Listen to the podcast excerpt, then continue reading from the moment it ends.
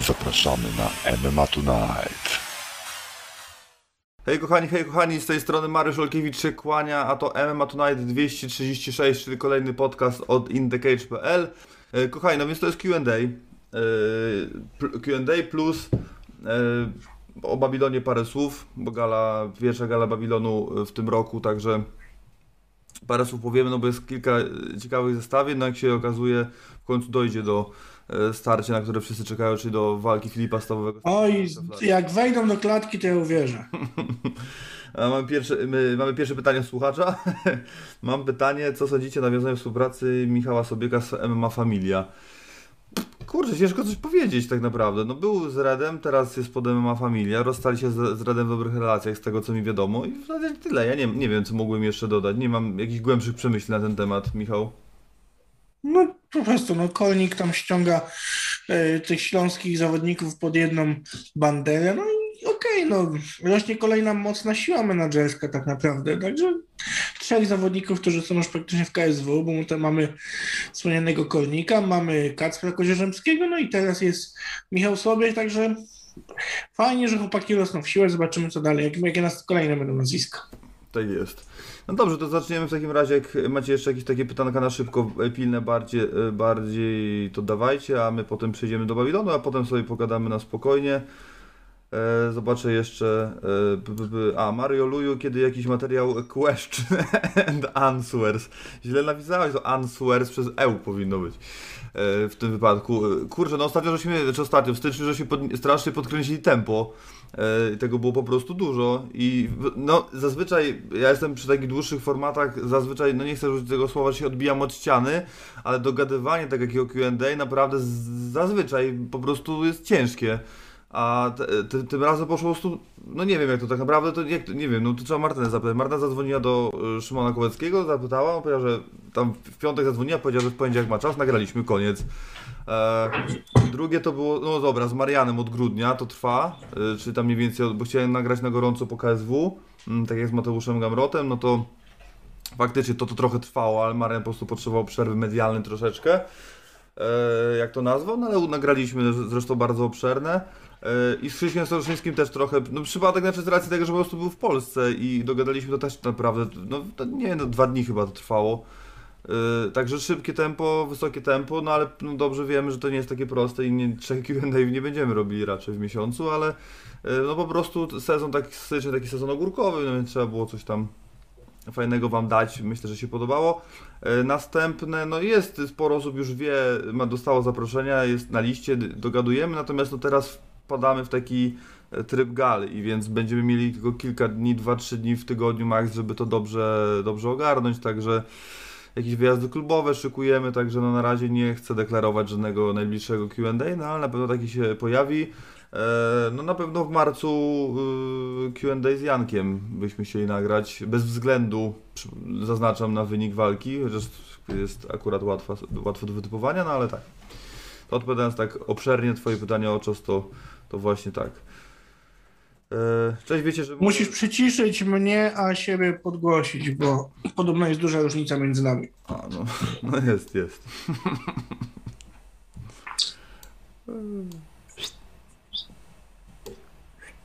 No, powinno być troszkę lepiej. Ja też będę trochę głośniej mówił. E, dobrze. Cześć. Wiecie, że moją siostrę Joanna Jędrzejczyk pozdrowiła, nagrała dla niej filmik. O, Brian, ją. Zaz- Zazdraszczam. Mega. Gratulujemy. Gratulujemy, natomiast jest taka, e, a, Zasią nie ma akurat z takimi rzeczami problemów, ona jest dość chętna do takich. Ale no teraz, żeby nie było, że do niej wszyscy teraz będą pisać z mojej winy, ale jakby co, no to, to tak. Kiedyś też, też udało nam się uzyskać takie e, życzenia mm, dla znajomej. Mm, mm, mm. Tu. O właśnie, a propos e, Asi, to zapytam. Michał, to już książkę masz? Czytałeś? Jak, to, jak u Ciebie sytuacja? Jestem w połowie. W połowie jestem. No jak oceniasz na ten moment?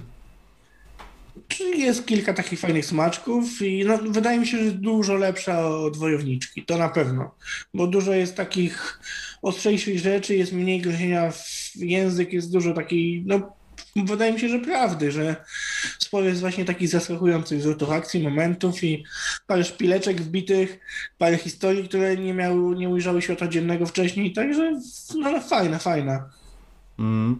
No to się zgadza, akurat tutaj w 100%. e, Ja jestem. No nie, nie, nie przeliczę, na pewno nie, nie wiem, 300 stron chyba ma, no to ponad 200 myślę przeczytałem. E, Długo, za długo to się schodzi zdecydowanie, ale to weszło KSW, weszło coś i kurczę staram się w każdej wolnej chwili łapać, ale też nie lubię czytać po rozdziale, bo tam czasami są cztery kartki na rozdział.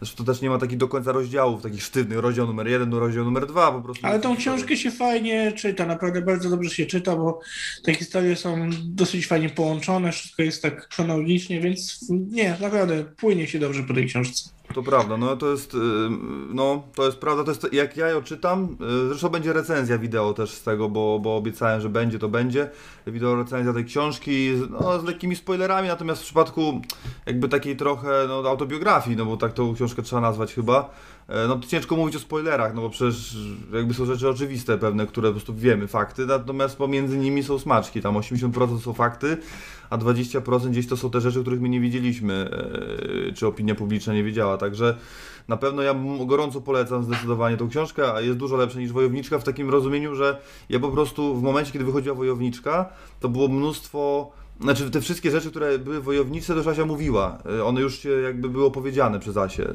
A e, te wszystkie rzeczy z przeszłości, bo to jakby ona szła od początku, od zainteresowania MMA do momentu tam chyba walki przed, przed walką z Rose, jakoś tak, nie pamiętam dokładnie. E, Czy przed walką z Karoliną chyba, już nie pamiętam. E, No nie, nieważne, w każdym razie. e, A tutaj wszystko na, na bieżąco, jest to nowe rzeczy takie jakby, więc e, rzeczy, których w ogóle nie mieliśmy pojęcia, nie mogliśmy mieć pojęcia tak naprawdę, bo nie ujrzały światła dziennego. I tu jest duża, duża różnica, duża, dużo na plus i w ogóle tak jakby się czytał tak jakby, nie wiem, no tak, mi się, tak, tak to brzmi, nie wiem jakie są kulisy tworzenia tej książki, ale tak jakby Hubert nagrał Asię na dyktafon i to przepisał w zasadzie, to, to jest tak napisane, no. No to bardziej tak jakby była rozmowa troszkę. Znaczy nie ma tam oczywiście Huberta, ale dużo jest tak właśnie słychać te pytanie gdzieś. Także widać że taka i naprawdę no dobrze się to czyta. Tak, tak, polecamy. A, no właśnie, to od razu zaznaczę, bo będzie wideo recenzja, e, krótka, mam nadzieję, że postaram się tam w 10 minut zmieścić. A będziesz jak Krzysztof Stanowski? Myślałem W o grze? tym, no, kurde, myślałem o tym, o takim anturażu w ogóle, ale biblioteki są, nie wiem, czy są otwarte, bo to tak w bibliotece. Ale wiesz, kominek nad kominkiem. Myślałem o tym, myślałem o To się tym, da zrobić. e, tylko kurczę, no tamta jego recenzja miała taki, no jakby tam wiadomo, cel był jasny, zmiażdżyć autorkę, a tutaj e, to wręcz odwrotnie, no, ale, ale myślę, znaczy w sensie na pewno będę siedział z książką, nie założę nogi na nogę raczej, bo nie jest to Będziesz możliwe. mieć, wiesz, taki golf dotąd, taki szary, w okularach być, na fotelu bujanym, w tle powinien właśnie być kominek, ciepła herbata. Pomyślę, Mo, no. mogę to, wiesz... Pomyślę nad jakimś takim też filtrem fajnym, żeby to wyglądało, no ale nie będę robił tam y, kamery, cztery kamery i dronów, natomiast na pewno będzie taka recenzja, powstanie niebawem, no w lutym na 100%, a którego to nie wiem, pewnie między galami. Y, I co? No i konkurs będzie, bo dostaliśmy od y, y, wydawnictwa Burda i od Huberta dwie książki, jedna, obie z autografem, jedna na, do, dla, dla nas, jakby do, do, do zrecenzowania, a druga na konkurs, więc będzie konkurs. W tej, w tej wideo recenzji będzie konkurs i do wygrania, także będzie książka, także super. Jeżeli się uda, nie mogę tego obiecać, ale może się uda, może się tak wydarzyć, albo jeżeli zwycięzca będzie chciał, to poczeka i zdobędę dedykację te, dla niego, także też to myślę, że fajna sprawa. E, Dobra, lecimy dalej, panowie, czy warto zestawić od razu Parnasa z Torresem, czy może jakiś eliminator najpierw? Ja bym osobiście wolał, żeby stoczył jakąś walkę, Tomasz Domian pyta. Co Michał o tym myślisz? Ja, znaczy ogólnie nie mam pomysłu na razie na Parnasa, więc ja do- zdecydowanie dałbym od razu rewanż. Z tego względu chociażby, że on tą dywizję naprawdę wyczyścił i nie ma za bardzo z kim walczyć, więc za, w cudzysłowie za zasługi dałbym. Wiele osób też nie widziało, że to było za wczesne przerwanie i w ogóle. Także na bazie tego dałbym ten rewanż po prostu. No, jest taka sytuacja troszeczkę analogiczna jak do hmm, Cody'ego z Dillashowem. No nie, no to nie ma co szukać, dużo jest takich sytuacji generalnie analogicznych, gdzie ktoś długo panuje, a potem, no chociaż długo jak długo, bo tych obron tam nie było, przecież to jest Saladin ile razy pas obronił? Raz czy dwa? Znaczy on ale przed, pa- przed walką o pas tam też było No Winstreak. sporo tych zawodników wyczyścił. Tak, tak. No to prawda, ale chyba nie wiem, czy nie raz w ogóle. Ale możliwe.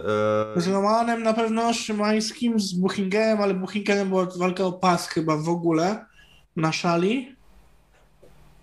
A wcześniej, a, bo nie, z Romanem było- z wywalczył pas, tak. Tak, i potem, mhm. No, i potem to- było z Buchingerem. No ale wcześniej tam No to już zależy i był, ko- widzę pas był. Kornik, był Wrzosek, był Jajewski. No dla mnie, mnie po prostu zasłużył. No. Nie, nie, nie, no tutaj wiadomo, no i ja też, kurczę, no w zasadzie, no to, Pytanie, no, No. Kto, kto, z kim miałby zawalczyć? O, to też jest ciekawe. No, kto w 66 w tej chwili zasługuje na to, na rewanż? No, bez, Roman Szymański, który jest po porażce w walce w, o pas wagi lekkiej. Sebastian Rajewski, który jest po porażce. No, kto? Philip Page, który miał, który walczy w kratkę. No, można niby dać go z Page'em, ale czy to ma jakiś sens, jakiś większy? no fakt. No nie, nie, no, nie, no, nie, no to musi być ktoś, e, z kim nie walczył i po dwóch zwycięstwach najlepiej, no nie, nie chciałbym, bo dużo osób, ja zrobiłem taką ankietę w ogóle odwrotną, w ogóle taka na, na Twitterze i zapytałem z kim Saladin się powinien zmierzyć i czy z Danielem Torresem, na pierwsze miejsce był Daniel Torres, a drugie miejsce zajął Marian Ziółkowski. I ludzie nie zrozumieli, nie? że jakby dalej są w, w takim przeświadczeniu, że już to Saladin jest mistrzem i w ogóle no nie ma logiki w zestawieniu Saladina z Marianem w tej chwili, znaczy dla Mariana żadnej logiki nie ma. No, Ale ludzie chcą takiej walki mimo wszystko. Czy to, to, to też pokazuje trochę, jak dużo osób uważa, e, no, że no, nie, nie czuje niedosyt, takich nieprzekonanych jest do końca tym zwycięstwem. Nie ujmuje nikt Torresowi, bo knockout był koniec, nie ma o czym mówić i nie ma w ogóle żadnego błędu sędziowskiego. Zrobił to Tomek idealnie się wydarzyło w ogóle, pod każdym względem. No ale e, kurczę, to no nie można powiedzieć też do końca Lucky Punchu, bo cios był zamierzony. No, że to, że otarł się tą częścią, a, a nie to pięścią, a nie bi, bicepsem. no ale to już przerabialiśmy, to już ten temat tak, przerabialiśmy. no, to, to też nie ma co gadać, także no tutaj e, ja też chętnie bym zobaczył. Myślę, że jest niedosyt przede wszystkim i ja myślę, że teraz będzie No to na pewno. będzie, będzie ogień w drugiej walce na pewno, ale już bez względu na wynik drugiej walki na pewno trylogii bym nie robił już przez dłuższy czas. Pu, pu, pu, pu, pu. Czytam, szukam dalej pytań. A jest Paweł Płatek.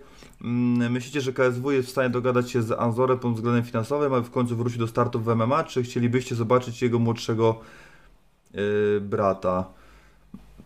Do Tosowa Mansura to jeszcze, chociaż myślę, że jest gotowy, ale myślę, że jeszcze chwilę niech yy, wywalczy szable, a to jeżeli chodzi o mnie, natomiast co do Anzora, no to ja myślę, że były takie rozmowy, no i chyba właśnie spełzły na niczym, tak to odbieram ja po, tej, po tym wypowiedziach Anzora, Michał. Ja mam wrażenie, że rozmowy były kilkukrotnie. Były rozmowy przecież z KSW, były rozmowy z Fenem, no i dalej Anzora nie widzimy w klatce. Ja uważam, że po prostu te wygórowane finansowe, te wygórowane są warunki finansowe y, Anzora, stąd też nie walczy. No, przynajmniej tak mi się wydaje, bo nie sądzę, że zawodnik o takim talencie, zawodnik, którego fani chcą, nagle organizacje by go nie chciały. No, na pewno organizacje chciałyby, zarówno KSW, jak i FEN chciałyby takiego zawodnika mieć u siebie, a coś stoi na przeszkodzie. No, jeśli coś stoi na przeszkodzie, to możemy łatwo się domyślić, że chodzi tylko i wyłącznie o finanse. Mm. No pewnie tak jest, no. I myślę, że był ten temat ruszony. Anzor powiedział, że KSW na pewno poruszało nie raz, nie dwa, wiedząc, że ta dywizja 66 kg, czy też nawet 61 kg obu Anzor tak naprawdę mógłby walczyć, no to, to są dywizje słabo obsadzone w tej chwili i KSW z pewnością chciałoby Anzora u siebie. Zresztą FEN również chciałby Anzora, każda polska organizacja widziałaby go u siebie. mm, no z pewnością. Wszystko jedno w której kategorii, czy w piórkowej, czy w lekkiej tak naprawdę. Bo... Myślę, że mi się tak wydaje, może tobie też, ale sądzę, że jest jakaś grupa osób, która jednak by zobaczyła trylogię z Kornikiem. No z pewnością, ale wiesz to raczej wydaje mi się, że Anzor to celowałby albo w 6-6, albo w 6-1. Tam 70 próby już uważam, że nie byłoby.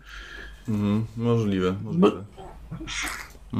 No ciężko powiedzieć, tak naprawdę no, chyba nie ma tematu w ogóle, więc e, no, sądzę, że jakby się miał z kimś dogadać, to by się dogadał właśnie z nimi, a, a jeżeli się nie dogadał, no to... to a, No przecież był temat y, odnośnie Fenu. W zeszłym roku na on tym obóz prowadził Fenu i tam były rozmowy Pauli, Tak. jak tam między wierszami mówił, że występ Anzora jest możliwy w Fenie, no ale jednak no, nie doszedł do skutku. Mhm.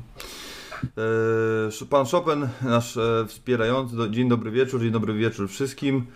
E, Janusz Tracz pyta, Mariusz, ładna meblosianka, czy Malina pomaga wybrać ten kredens? To nie jest kredens, to jest taka... Tak, pomagałem. To jest, y, ale nie, no to istotnie, nie, pff, nie pamiętam w którym roku, no, z 15 lat temu to mo- może i była meblościanka, została rozmontowana na części pierwsze i jedna część jest na jednej ścianie, jedna czwarta jest na drugiej, no to nie wygląda już jak meblościanka. To zabrzmi mocno seksistowsko, ale obaj byliśmy w Agacie.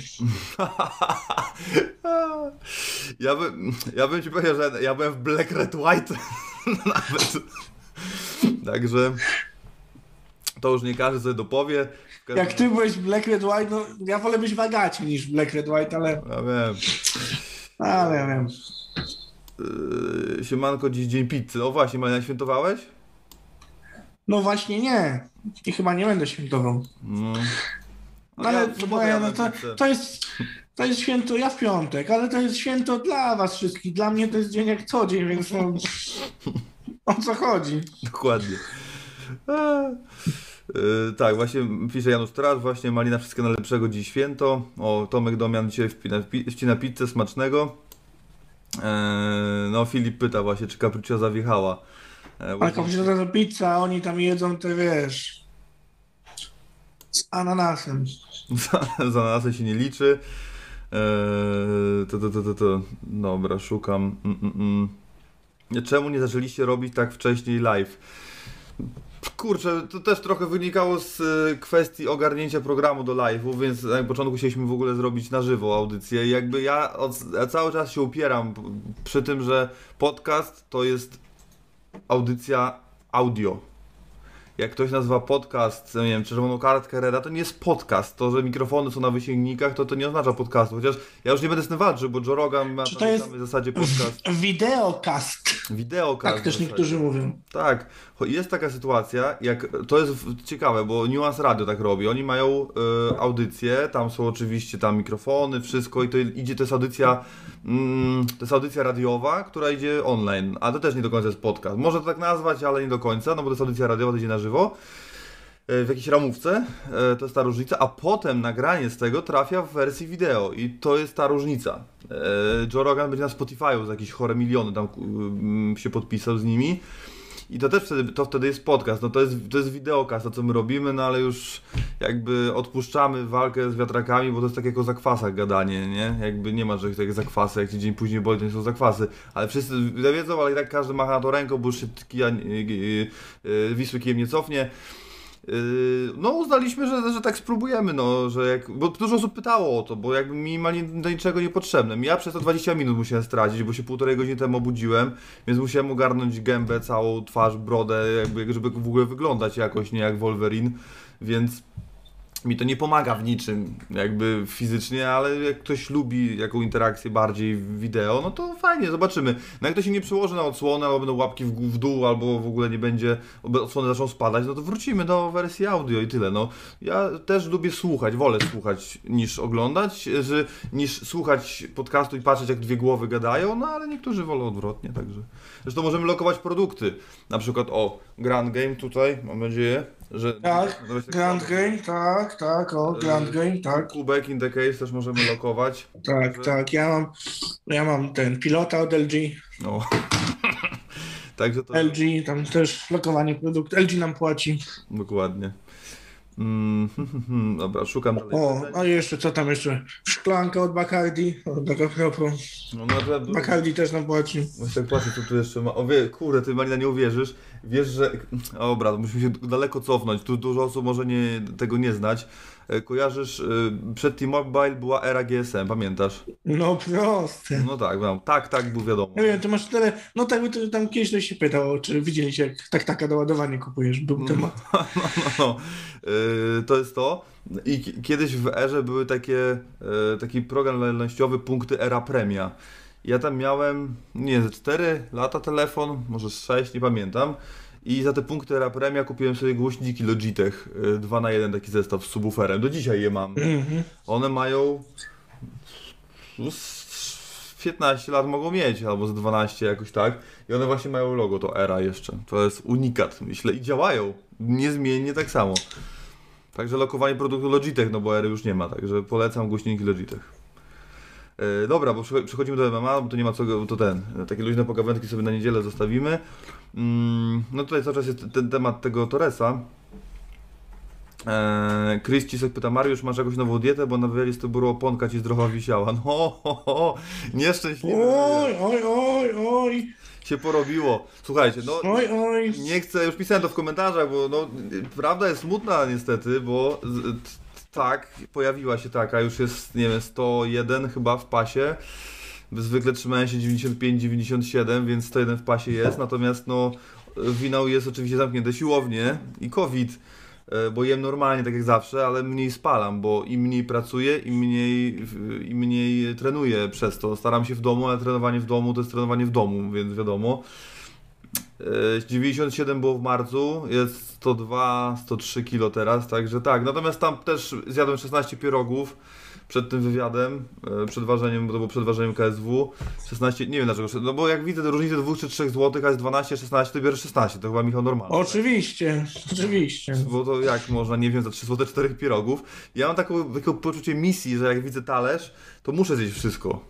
Nie wiem z czego to się wynika. No, tak, Tak, bo jak ktoś zrobił i jak się tego nie zje, to będzie mu przykro. no, no właśnie, a dobre. A ja na przykład, jak, a ja, że sobie robię obiad, to wiem, że potem mi by było przykro i jak sam sobie zrobię, to sam też zjem wszystko. Tak, dzisiaj tak właśnie prawie pół kilo wątróbki zjadłem.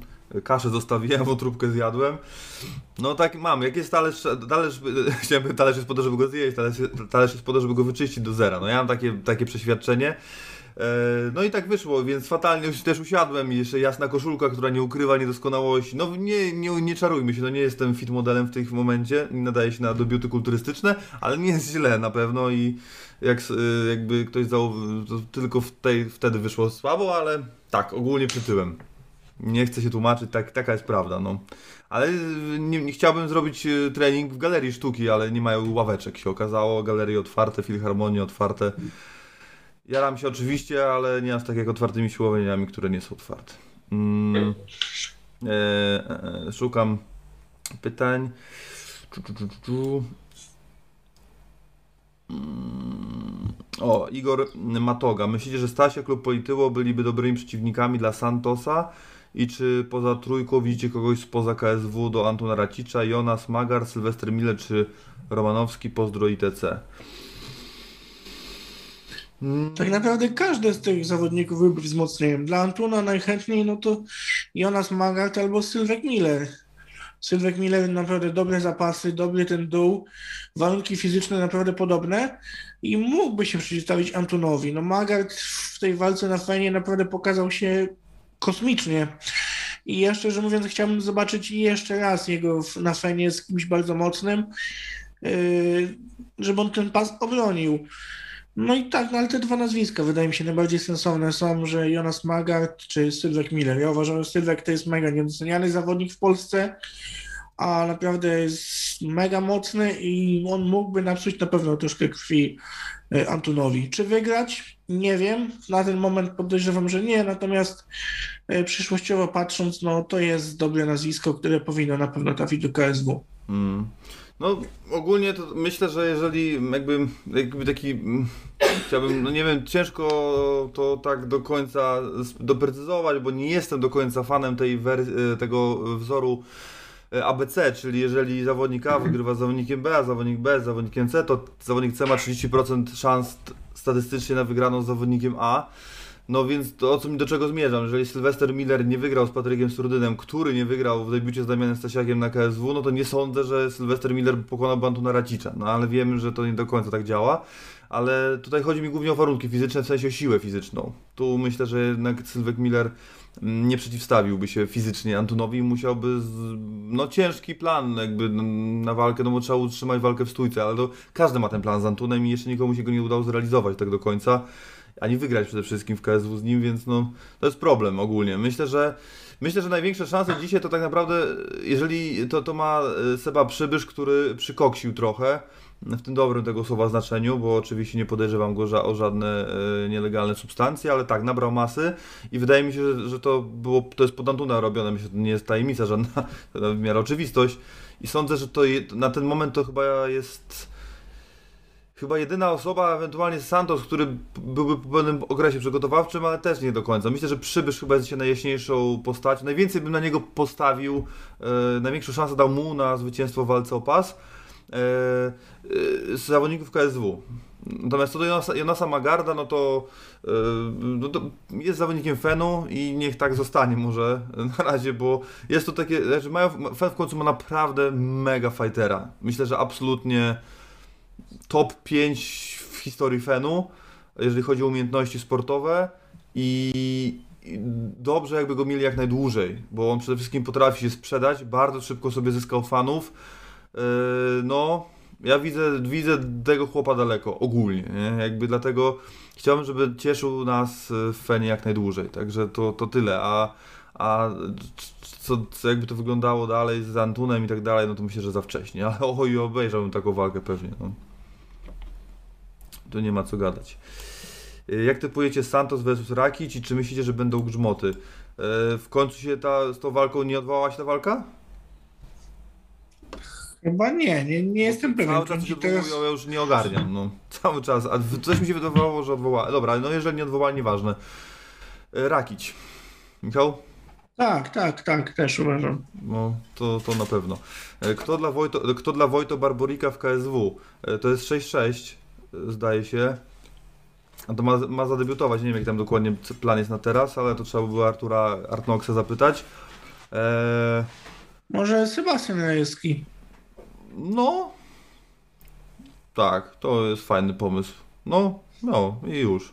Nie ma co kminić dalej, zgadzam się. Mm, ej, na stronie KSW jest, że Pudzilla walczy w kategorii Open. Czy myślicie, myślicie, że to będzie Martin Ford? O, to jest ciekawe. E, przecież Tak, ja uważam, że tak. No i, wie, i powiem ci, że niestety też mi się zaczyna tak wydawać, no. Słuchajcie, ja też rozumiem to, bo Pudzian tam chyba wczoraj czy przedwczoraj skończył 44 lata. I bierzmy to pod uwagę. To nie jest gościu, który będzie piął się w drabinkach. 100 lat, 100 lat. Tak. Także Pudzianowi zostały podejrzewam, że jedna, dwie, maksymalnie trzy walki i teraz będzie po prostu zarabianie pieniędzy, bo to już są wyciskanie już wszystkiego swo- swojej kariery. Medialnie to się sprzeda przepotężnie. Yy, No, łatwa walka sportowa. Mariusz, jak już powiedziałem, już młodszy nie będzie, lepszy też nie będzie, to już jest chyłek jego kariery, więc ja w jakimś stopniu to rozumiem. Nawet jakby walczył teraz trzy walki z samymi freak fighterami, to to zrozumiał, bo ten chłop ma tyle wkładu w polskie MMA i tyle zasług, że ja akurat to jak najbardziej wybaczam i ja to rozumiem. Niech sobie zarobi za- na tym kupę siana i niech ma, bo tak naprawdę polskie MMA stoi na pudzianie, stało, powstało na pudzianie, to wielkie MMA, także nie mam z tym absolutnie żadnego problemu. No, taka prawda. Taka kategoria Open. Nie sądzę, że to. Nie, nie pamiętam, żeby jeszcze KSW kiedyś zagrało w ten sposób, żeby zmylić fanów i zrobić to po to, żeby się gadało przy walce. Może to jakiś nowy zabieg, dowiemy się oczywiście, ale.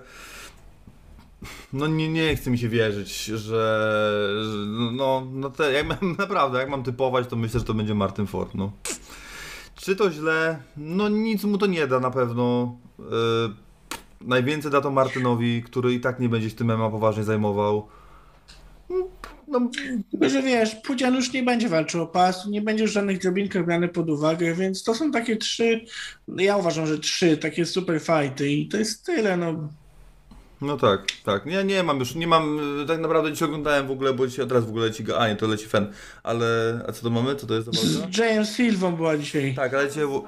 siano z Bajorem teraz. Y, y, Siano z Bajorem? Y, Tak, i była, tak, właśnie o tym co mówi. Jay Silva z Mariuszem Pujanowski, naprawdę, no kurde, w, no to była najlepsza walka w Mariusza w KSW moim zdaniem. Mm, Najwięcej w niej pokazał y, tego, co się nauczył, najlepiej zrealizował gameplan i tak dalej, i tak dalej. No ale i to był chyba pik chyba w ogóle, mi się wydaje. No, była gala numer 40, teraz mamy galę numer 59, no. To też pokazuje sporo, że jednak trochę czasu minęło i, I tyle, no i trzeba się pogodzić. Ja nie mam już z tym w zasadzie, znaczy nigdy nie miałem, ale nie mam problemu z tym, że, że będzie taka walka. Nie dziwi mnie to w sumie i chyba okej, nawet jestem, mam z tym luz, że tak powiem. Także tak. Eee, czytam dalej, kiedy e, ma talk show z Maliną. O, Nie wiem, ja mogę. W... Co mi się w... pojutrze. Mogę. Jest ogólnie pytanie też, kiedy następne ma talk show. Nie wiem, nie umiem na to pytanie odpowiedzieć, niestety.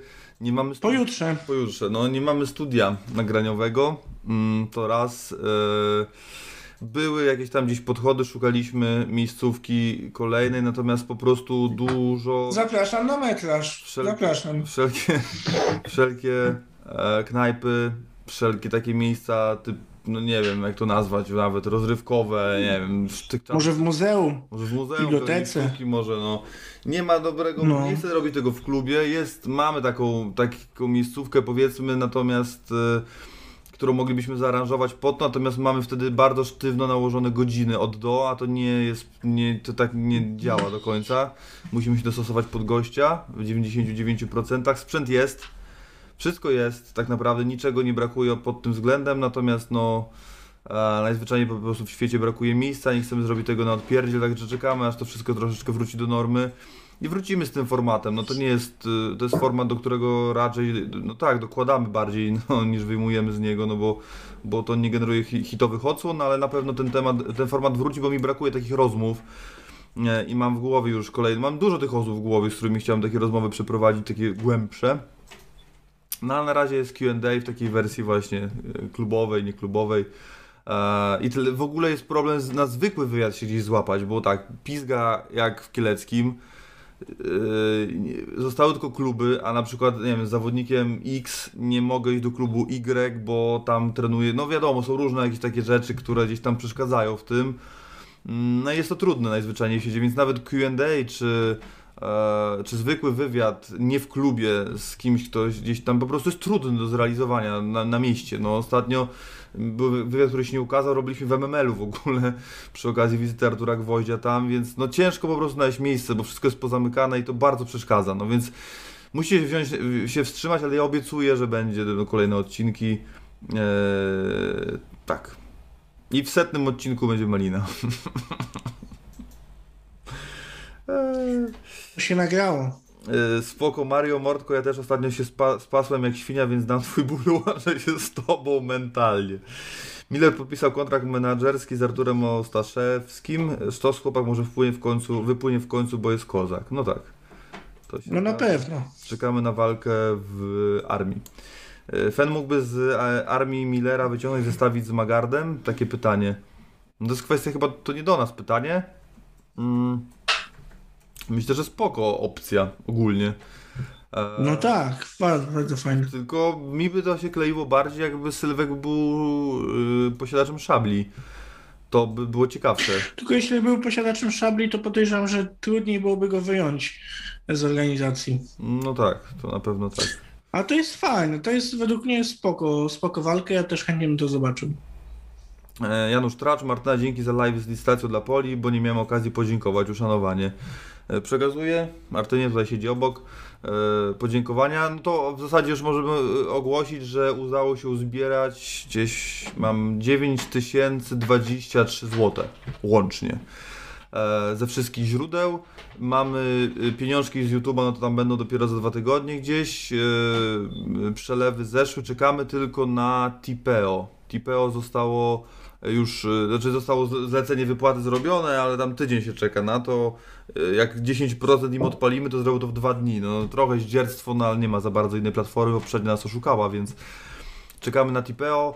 E, I jak Tipeo będzie, no to zrobimy przelew i no i pewnie na MMA Tonight y, opublikujemy y, potwierdzenie przelewu. No nie będziemy tego robili gdzieś tam chyba jakoś, no może wrzucimy, nie wiem czy jest taka potrzeba, ale na pewno opu- opublikujemy gdziekolwiek. Wrzućmy, żeby było klarownie, że nie było. Tak, tak. Zrobiliśmy 9023 zł. E, My też pokryliśmy wszelkie koszta wysyłki, które mnie zaskoczyły mocno. Mam tutaj nawet druczki przed sobą, to jakieś chore sumy na tej poczcie są. Jakieś płaciłem po 8 zł za paczkę, 5 za list, a teraz naprawdę, no, o szaleństwo jakieś. swoją drogą, a to taka dygresja, więc to wszystko oczywiście nie, nie, nie, nie pokryliśmy tutaj, to wszystko poddotarło chyba już, mam nadzieję przynajmniej, a na pewno większość. E, także tak, co do drugiej licytacji na razie zostawiamy temat, nie wykluczamy takiej opcji, ale chcemy po prostu pozbierać gadżety. Będziemy zbierali gadżety i być może taka druga licytacja się e, pojawi. Szukam dalej pytanek. E, a no właśnie, nie no, dzisiaj ją ogłosili oficjalnie, a odwołali Reyesa z Prochaską. A, to to odwołali, okej. No dobra, to już wszystko wiemy. No przepraszam, bo dzisiaj do 10 rano pracowałem, od 21 wczoraj i tak nie na bieżąco jestem trochę. E, A to dziś ogłosili, to nic nie wiem, bo nie zdążyłem sprawdzić. Mm, Pudzian z Thompsonem albo Lungu, który jest od grudnia 2018 bez walki, co wpisuje się w politykę KSW. E, Patryk Saba. No właśnie, Michał, ciebie bym zapytał, bo Lungu to, to nie, ale czy ty byś jeszcze tą trylogię z Thompsonem obejrzał? Jako ostatnia pożegnalna walka. Tak, i z Lungu ci też nie mam problemu. Ja mówię naprawdę, rywale pokoju, nie wiem, Lungu czy Thompson, to są goście, którzy w MMA już jakiś czas są i ja nie mam problemu z takim zestawieniem. Absolutnie żadnego problemu. No, To nie, mówimy tutaj o, mówimy tak naprawdę tutaj o sportowcach z No tak. freakami, ale sportowcami, no James Thompson nie jest freakiem, no to nie, już nie przesadzajmy z tym, że James Thompson to freak, no oczywiście, że nie, to jest zawodnik MMA pełną gębą, ale ta historia z Pudzianem na, na, na zamknięcie trylogii, na koniec kariery Mariusza, to jest piękna sprawa i ja na, na pewno chciałbym takiej walki zdecydowanie i ja bym chętnie to zobaczył, a wcześniej ten pomysł z Lungu też nie mam z tym problemu. mhm.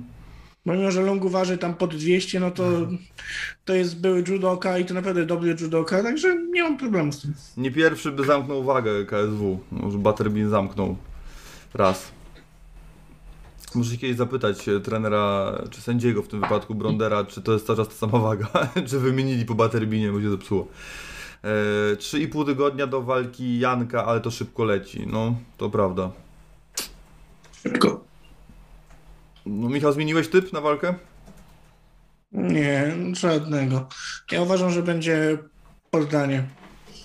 Trójkąt rękoma widzę. Nie wiem dlaczego widzę trójkąt rękoma. W No. trzeciej rundzie. No, możliwe, możliwe.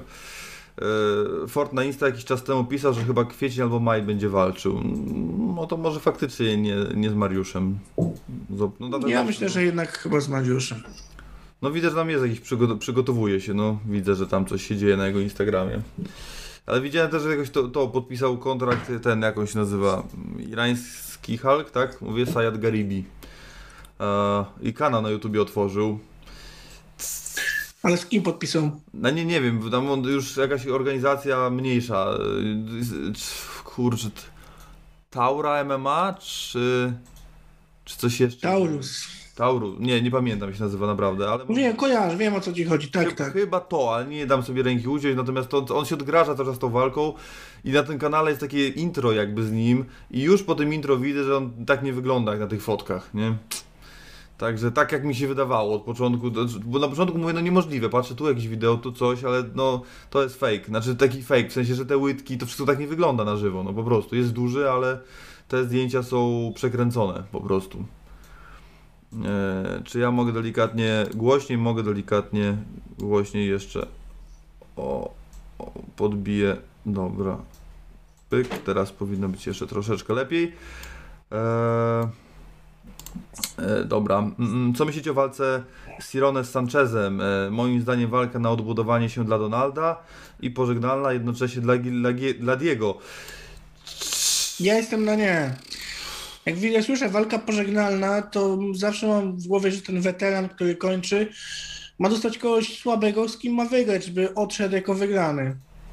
Tak przynajmniej mi się utarło i ja tak mam. A w tej chwili Diego Sanchez nie miałby żadnych szans z kowbojem, który też jest rozbity, ale Sanchez jest w dramatycznej formie. No, zgodzę się z, z Tobą i z tym komentarzem tak naprawdę, no, bo no nie, znaczy inaczej, e, to jest taka trochę sytuacja, do kogo to porównać. Nie chciałbym porównywać do mistrzów e, żadnych, czy tam do Habiba, czy do kogoś, który czeka na coś spektakularnego, no z Donaldem jest tak, że w zasadzie chyba już jest jasne, że jest pewien poziom, którego nie przeskoczy i jest pewien poziom, poniżej którego nie spadnie. A z Diego Sanchezem jest tak, że ten poziom cały czas spada. I tak jak na przykład Clay Guida potrafi jeszcze zaskoczyć, tak tutaj już nie widzę za bardzo pola do popisu. No dość medialne starcie, no jakby, no mnie nie jara, bo znam wynik tej walki, chociaż, chociaż już dużo wyników tej, w, wielu walk w, tym i w zeszłym roku znałem. I pas No ale nie, no przecież Diego Sanchez w tej swojej ostatniej walce miał większy brzuch niż ty w wywiadzie z Tybulą. No, a to w ogóle jest, to, no, no, mm, może tak być, może tak być. E, Ale swoją drogą bardzo polecam ten wywiad, bo jest zajebisty. No, też mi się podoba, jest taki z- bekowy. Zupełnie inny Marcin Tybura, jakiego znacie, naprawdę, zupełnie inny. No słuchaj, bo jak coś, jakbyś był milionerem, też byś był inny, no. No tak, a pieniądze zmieniałem ludzi, to prawda. E, e, e, No właśnie z Marcinem Tyburo, jakby robiąc taki ten wywiad od razu, już, już, już siłą rzeczy miałem z tyłu głowy, zaczynają mi się w głowie pojawiać takie pytania a la MMA Talk Show właśnie, dlatego myślę, że Marcin jest odpowiednią osobą. E, Zresztą był w studio Wataha w ogóle przy okazji mm, sesji zdjęciowej dla Grand Game chyba, więc więc nawet już było blisko, ale się min- mijaliśmy się, natomiast tak, to na pewno, no to kurczę, to jakby ja mogę 50 osób. Ale naprawdę to jest gość, który można gadać o wszystkim, o tym, nie wiem, o żniwach, począwszy od żniw, skończywszy na, nie wiem, kupowaniu Mercedesa, no Tak, to prawda.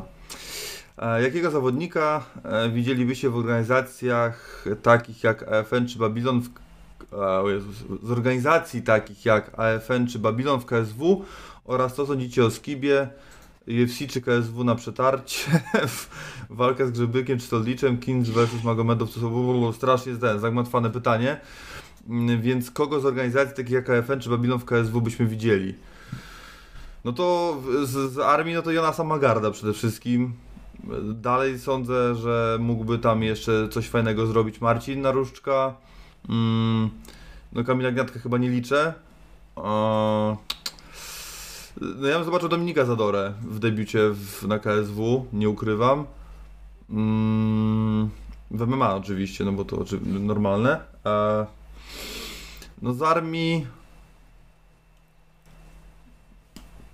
No chyba Mansura i Patryka Kaczmarczyka. A z Babilonu. Albo ja z Fenu powiedziałem, to nie było Fenu. Yy, Z Babilonu. Kurczę, yy, w zasadzie nie widzę przeciwwskazań dla róży tak naprawdę. Tam jest chyba inny cel zupełnie. Yy, No jestem ciekawy tego z wyniku walki sobotniej, piątkowej, przepraszam, main eventu, stawowy szaflarski. E, No bo zwycięzcy na przykład bym widział e, w KSW. No, waga ciężka wiemy jaka jest, to jest to. No Skiba oczywiście, no ale to też wiemy, że tam jest trochę inna droga. No to tak na szybko, Michał. Nie, no, Porek nie więcej Fenu bym widział zdecydowanie, bo tam jest naprawdę od groma zawodników, więc... e, A Rutek, tu- no, a Rutek nie ma kontraktu, no ale... No tak, Rutek, no z Babilonu wiele zawodników, no Skibę na pewno, to on już nie jest w Babilonie w tej chwili, chociaż no zwycięzca stawowy szaflarski, no to rzecz jasna, Róża, tak już powiedziałeś. Naprawdę, Piotrek Kuberski, ale on teraz ma w Fenie debiutować, no jest masa tych zawodników, Piotrek Niedzielski, no No, Szymon długo Bajor mogą wymieniać. No, wszyscy mistrzowie na przykład, no to jest... No tak. No Zacznijmy dużo, od dużo. tego, no. Naprawdę masa, ale to masa zawodników. No z No. Fenu to tu większą połowę.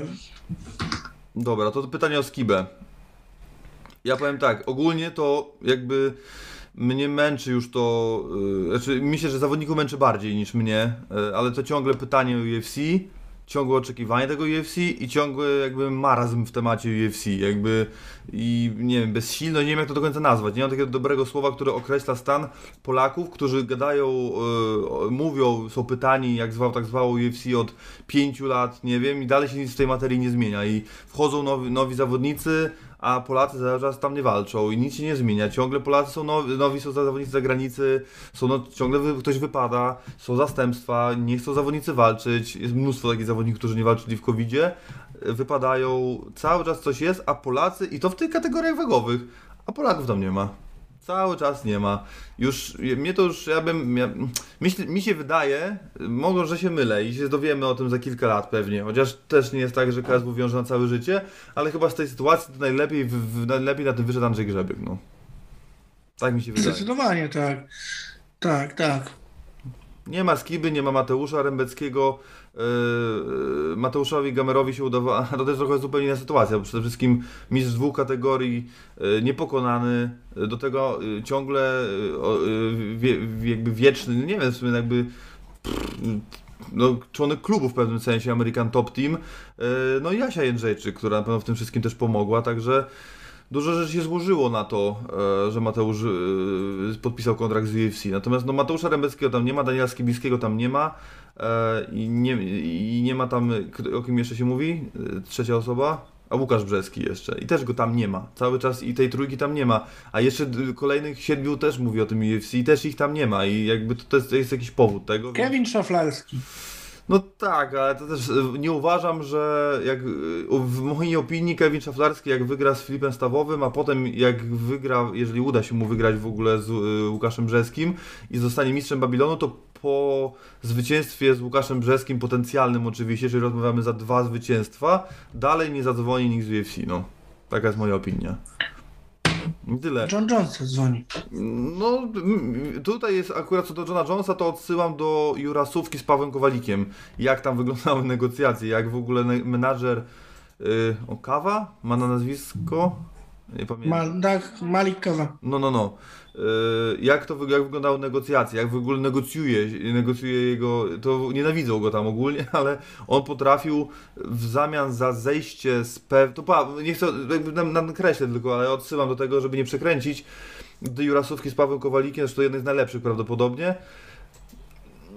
w zamian za jakieś zejście z negocjacji w kontrakcie Johna Jonesa, w zamian za to UFC zatrudniło czterech zawodników Jackson Wing.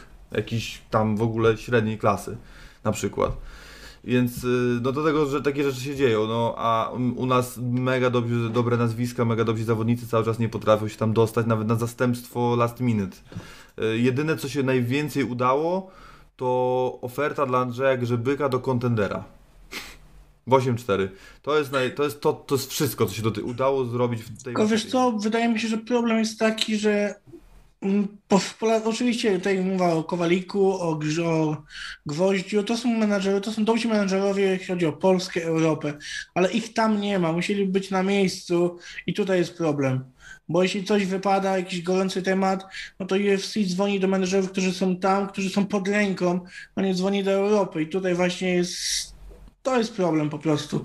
Mowa jest o tym, że na Fight Island walczą zawodnicy, którzy są dostępni w ogóle, ale to, trzeba najpierw zadzwonić do ich menadżerów, a ciężej, ja wiem, że telefony są tak samo, się wybiera telefon do Stanów, jak i do Polski, ale jednak tych, ma się tych menadżerów swoich bardziej zaufanych i w ogóle i do nich się w pierwszej kolejności dzwoni i na tym polega problem po prostu. No to, te, to też jest to, ta różnica, różnica, Cała filozofia. różnica czasu yy, przeszkadza w czasie reakcji, bo w momencie, kiedy wy- wypada zawodnik i jest potrzebne zastępstwo, to w tym czasie polski menadżer śpi. Jest duża szansa.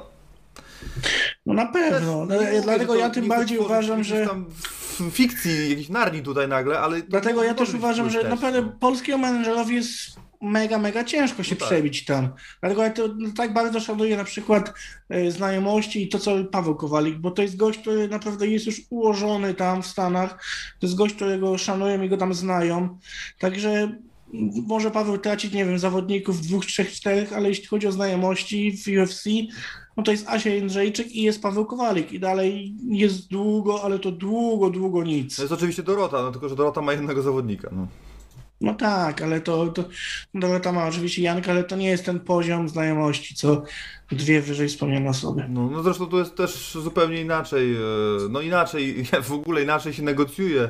M- Jak masz mistrza KSW, który wygrywa, ma dwie, trzy walki i negocjujesz tak naprawdę czy o pas, czy za desanią, czy nie za desanią i masz jedną osobę, a inaczej jak masz 30 czy 60 i musisz to ogarnąć. W ogóle jest inna w ogóle rzeczywistość, więc jakby no to inna para kaloszy. No to jest oczywiste chyba w miarę, więc nie trzeba tego tutaj e, przedstawiać. Ja myślę, że nasi menadżerowie robią co mogą i piszą i dzwonią i mailują, natomiast w, nie wiem, no, gdzie, gdzieś jest jakiś Gdzieś jest problem i ja po prostu chodzi mi o to, że często się mówi o tym, że nie ma miejsca w tej kategorii, nie ma tego, nie ma tamtego, a ja potem widzę, jak chłop wypada i szukają zastępstwa na Twitterze i zgłasza się ten i zgłasza się tamten. Potem widzę, jak f- Peter Sobota kończy karierę. Zawodnik kategorii 7-7, czyli kategorii skiby. No i nie wskakuje skiba za niego. Nie mówię o to, że Polak za Polaka ma wskakiwać, tylko ogólnie mówią, że nie ma, a jak ktoś wypada, to dalej go tam nie ma. Jakby nie widzę konsekwencji. Wydaje mi się, że matchmakerzy wodzą za nos troszeczkę tych naszych e, polskich menadżerów, są świetni, wypływają sobie dla nich żyły, robią co mogą, dwoją się, troją, bo ja to naprawdę wiem, widzę i widzę i wiem i rozmawiam z nimi a naprawdę po prostu jest opór materii, no. Jest jakiś, jest ciężko i jest problem, nie wiem do końca z czego wynika. Ciężka sprawa, no ogólnie, ale życzę im jak najlepiej, wiem, że robią co mogą i naprawdę nie robią pod górkę, dwoją się, troją, ja to wiem, widzę, rozmawiam i naprawdę yy, mamy absolutnie mega menadżerów, nie? Ja mówię o tej trójce i o Dorocie również oczywiście, no gdzieś tam ją pomijam z racji tego, że jest mniej widoczna, no bo ma jedn, jedną, jedną postać, mega ważną, ale jedną, eee, no to, to ta nasza trójka naprawdę robi e, mega robotę, są nowi menadżerowie, którzy też się przebijają, też zaczynają to robić fajnie, no ale też jest kilku, którzy no, pomylili, się, minęli się z powołaniem, Natomiast y, jest lepiej, no. Jest, jest dobrze i, i, i widać to, no ale tak jak mówię, no, coś tam jest nie tak. Przejdźmy, bo taki to jest, to jest długi temat generalnie, a pytania na czasie rosną. Mm. E, było to w tym pytaniu jeszcze od Igora, Matogi, e, walka G- Grzebyka z Soliczem, no to rozmawialiśmy, to ja może Michał, do, no dobra, to znów jest długi temat, to też ciekawa sprawa, więc w sumie powiedzmy o tym. Jakbyś rozwiązał y, top 3, czy nie wiem, półfinały, nie wiem jak to nazwać, jakby sytuację w kategorii śre, półśredniej, biorąc pod uwagę walkę Grzebyka z, Stoldicze, e, z Żaromskisem, jej wynik, e, przejście czy tam szukanie e, swojej przyszłości w kategorii średniej Roberto, no i to, że nie każdy w, śred, w półśredniej chce się ze sobą bić albo nie chce się ze sobą bić, no bo blokuje to team menadżerski. No to wiadomo, że chodzi oczywiście o Artnox. E, jak ty to widzisz? Jakbyś to rozwiązał? Bo ja naprawdę się zastanawiałem, głowiłem i nie, nie da się z, z, w mojej opinii zestawić takich starć, które zadowolą wszystkich. Mam na myśli organizację, fanów, menadżerów, jeszcze to się będzie zgadzało finansowo, fani, wszyscy będą zadowoleni. Jest problem. Jak ty byś to rozwiązał? O, Mariusz Zaromskis y, z, z, z... Przypominam, że on wygrał eliminator do pasa. Tak, ja bym go zobaczył z Tomkiem Romanowskim. No, tak, z Tomkiem Romanowskim chciałbym go zobaczyć. Dobrze, to co z Andrzejem? Taką walkę.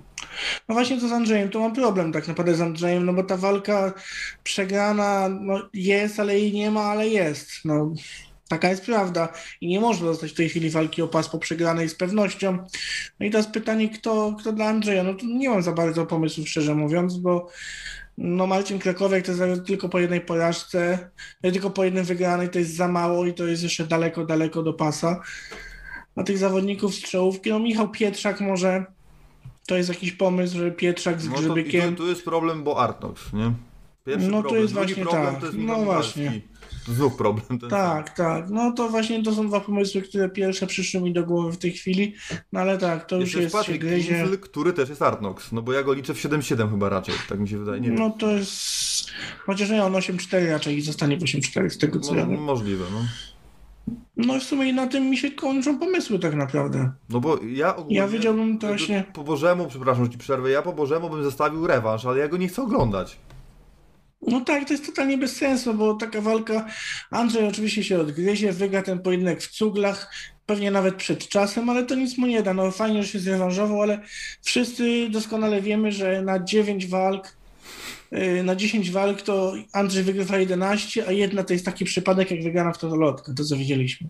Mm. No i wszyscy doskonale o tym wiedzą. Także i fajnie, oczywiście fajnie się zrewanżować i w ogóle, ale to nie ma sensu. Żadnego, absolutnie żadnego sensu sportowego nie ma dla Andrzeja Grzebyka. Andrzej powinien iść dalej. No i pytanie właśnie, co dalej? No, tak naprawdę nie wiem. No może zwycięzca, ale to też ten, ten Niemiec, który walczył z, z Albertem Ekerlin. Ekerlin. No może on, ale to też jest gość po jednej wygranej tylko no, i... Ekerlin to się może bić z Szulim najwyżej, no. No, no także no ja tego nie widzę za bardzo. No, są dwa nazwiska tak naprawdę, ale no te dwa nazwiska są także w teamie y, Altnoxa i No jest, jest, ciężka sprawa ogólnie, także ja nie, nie, nie, nie ja po no prostu chyba, że panowie, się no poddam. chyba, że no mimo, że są z Altnoxu, zawalczą ze sobą, wezmą to na na, wiesz, na sport tylko i wyłącznie, zagryzą zęby, zbiją piątki wezmą to stricte sportowo. Mam nadzieję, że tak się stanie. Wtedy ja na przykład widziałbym zdecydowanie walkę z Michałem Michalskim lub Michałem Pietrzakiem. Jednego z tych dwóch zawodników widziałbym z Andrzejem. No, ja bym, wiesz, Michał Pieczak ma 1-1. Ja wiem, że z Roberto dał taki pojedynek równy w miarę na last minute, ale jednak 1-1. Ja bym, ja bym to zrobił tak, no, Michał Michalski z Andrzejem Grzebykiem, a Mariusz Żaromski z Tomkiem Romanowskim jako dwa półfinały, no i potem jest finał, nazwijmy to, i zwycięzca walczy z Stoliczem, który w międzyczasie walczy No tak, tylko mówimy, no tak, tylko mówimy tutaj, jak mówisz o takiej walce, to musiało być na jednej gali, potem ten finał na drugiej, to mówimy o minimum półtorej roku, y, ta, za półtorej roku ten finał mógłby się rozegrać. No, no, dlatego A za no, półtorej roku, no- pomysłu, no. A ja, ja wolałbym, żeby, nie wiem, Solicz, jeśli ma przeskoczyć do tego 8-4 na chwilę, no to niech, niech stoczy jedną walkę i niech wraca do swojej dywizji. Niech, niech zawalczy z tym Mamedem, o którym się tak mówi, i niech wraca do swojej dywizji, bo ja chcę go widzieć 7-7. Te skoki między dywizjami to już mnie męczą, szczerze mówiąc, i są trochę nudne, bo ja chcę, żeby zawodnicy budowali legendy w swoich kategoriach wagowych, a nie, że zawodnik zdobędzie pas, od razu skacze wyżej, skacze wyżej, skacze wyżej. No, ja podziękuję za takie coś. A teraz jest taka tendencja, że zdobywasz pas i od razu szukasz superfightu zamiast go obronić. Tak.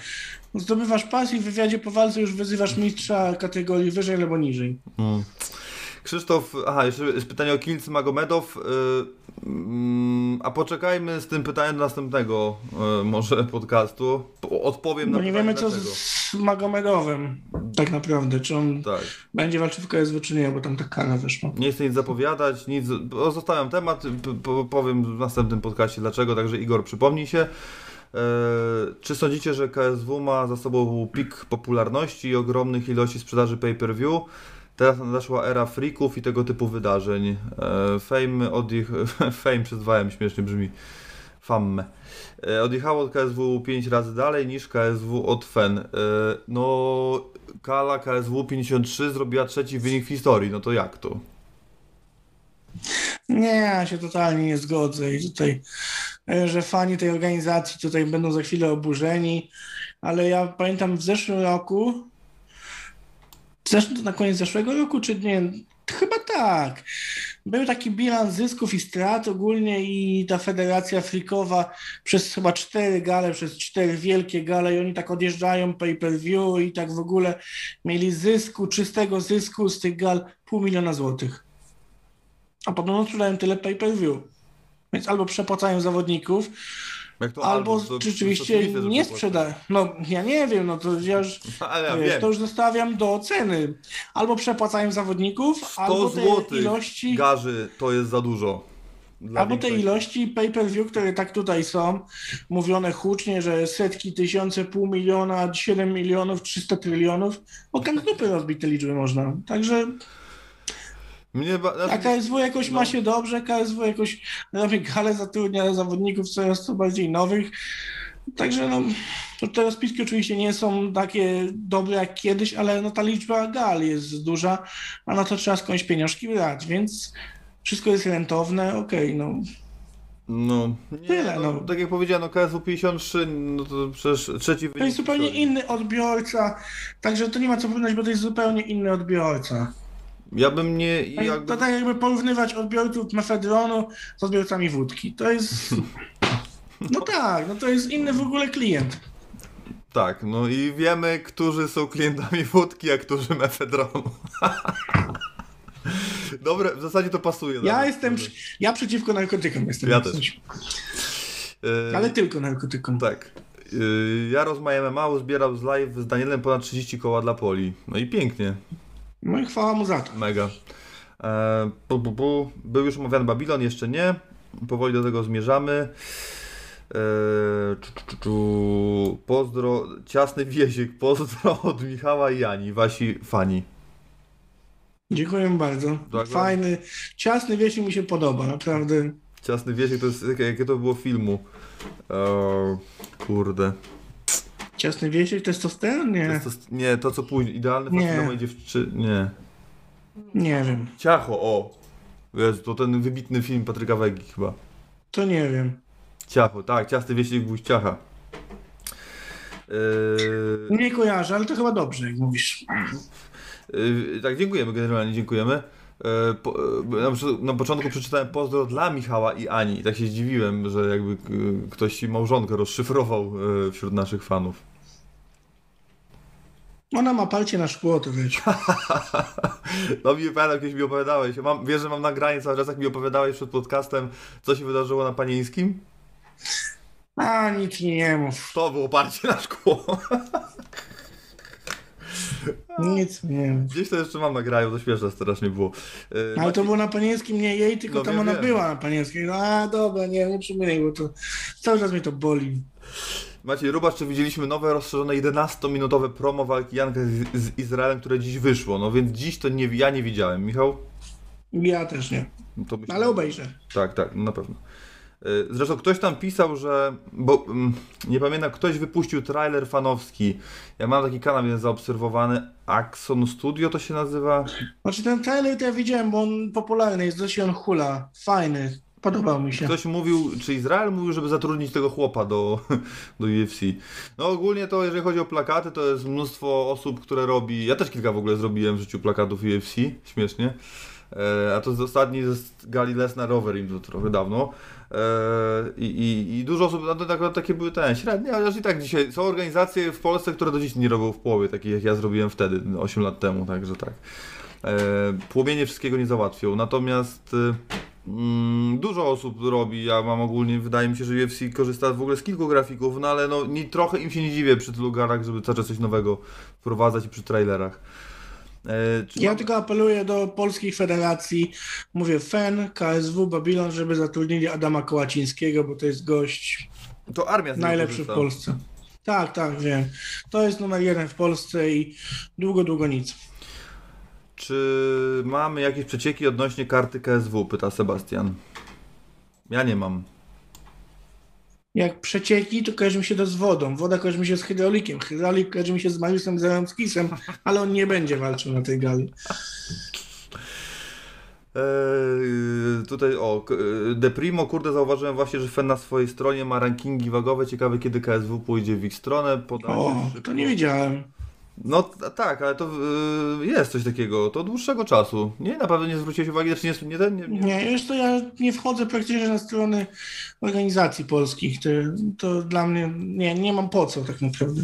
Dobra, jest prośba o typy na Babilon, więc powoli postaram się tutaj zaraz w to wprowadzić, znaczy ruszyć ten temat, a potem przejdziemy znów do pytań. E, P, p, p, p, p.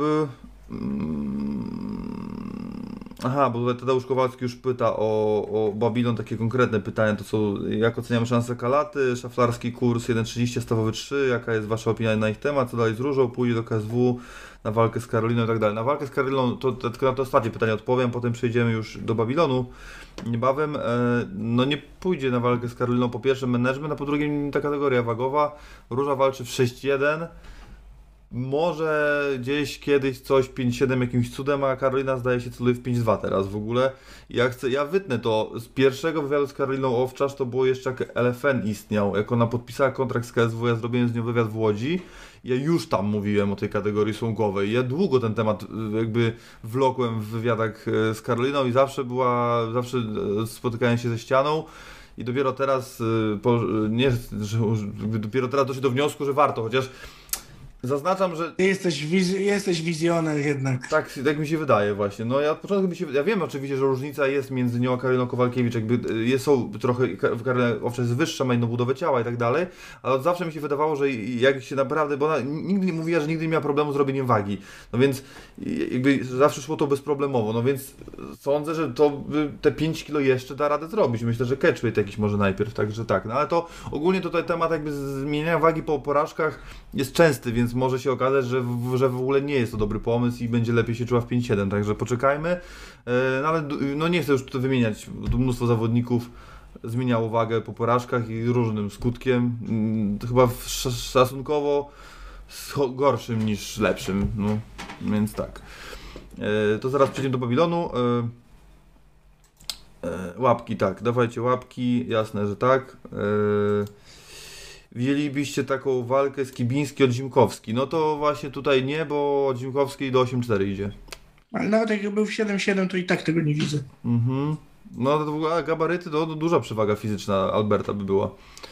A, Tomasz Sarara, chyba jest już podpisany z KSW. No chyba nie jest właśnie, tak mi się, coś mi się wydaje. Nie jest, nie jest. Nie jest, Martyna krzyczy, że nie jest. I tej walki z Izu nie będzie, bo to są kumple i tam, bo no i nawet Tomek był u Izu, nagrywali materiał i tam było jasno i klarownie, że nie będą walczyć ze sobą. E, Skiba przecież wylatuje do Szwecji, ponoć e, Hamzatowi w pomóc Hamzatowi w przygotowaniu do walki z Leonem Edwardsem. No tak się wydarzyło, to chyba już jest fakt nawet. Mm, mm, dobra, to szukam pytań, już tutaj do pojedynczych komentarzy, do jakichś wniosków się nie będę e, odnosił, bo też nie chcemy, żeby to trwało za długo. Ostatnio to w ogóle trwało krótko i się nie podobało, no, że co tak krótko.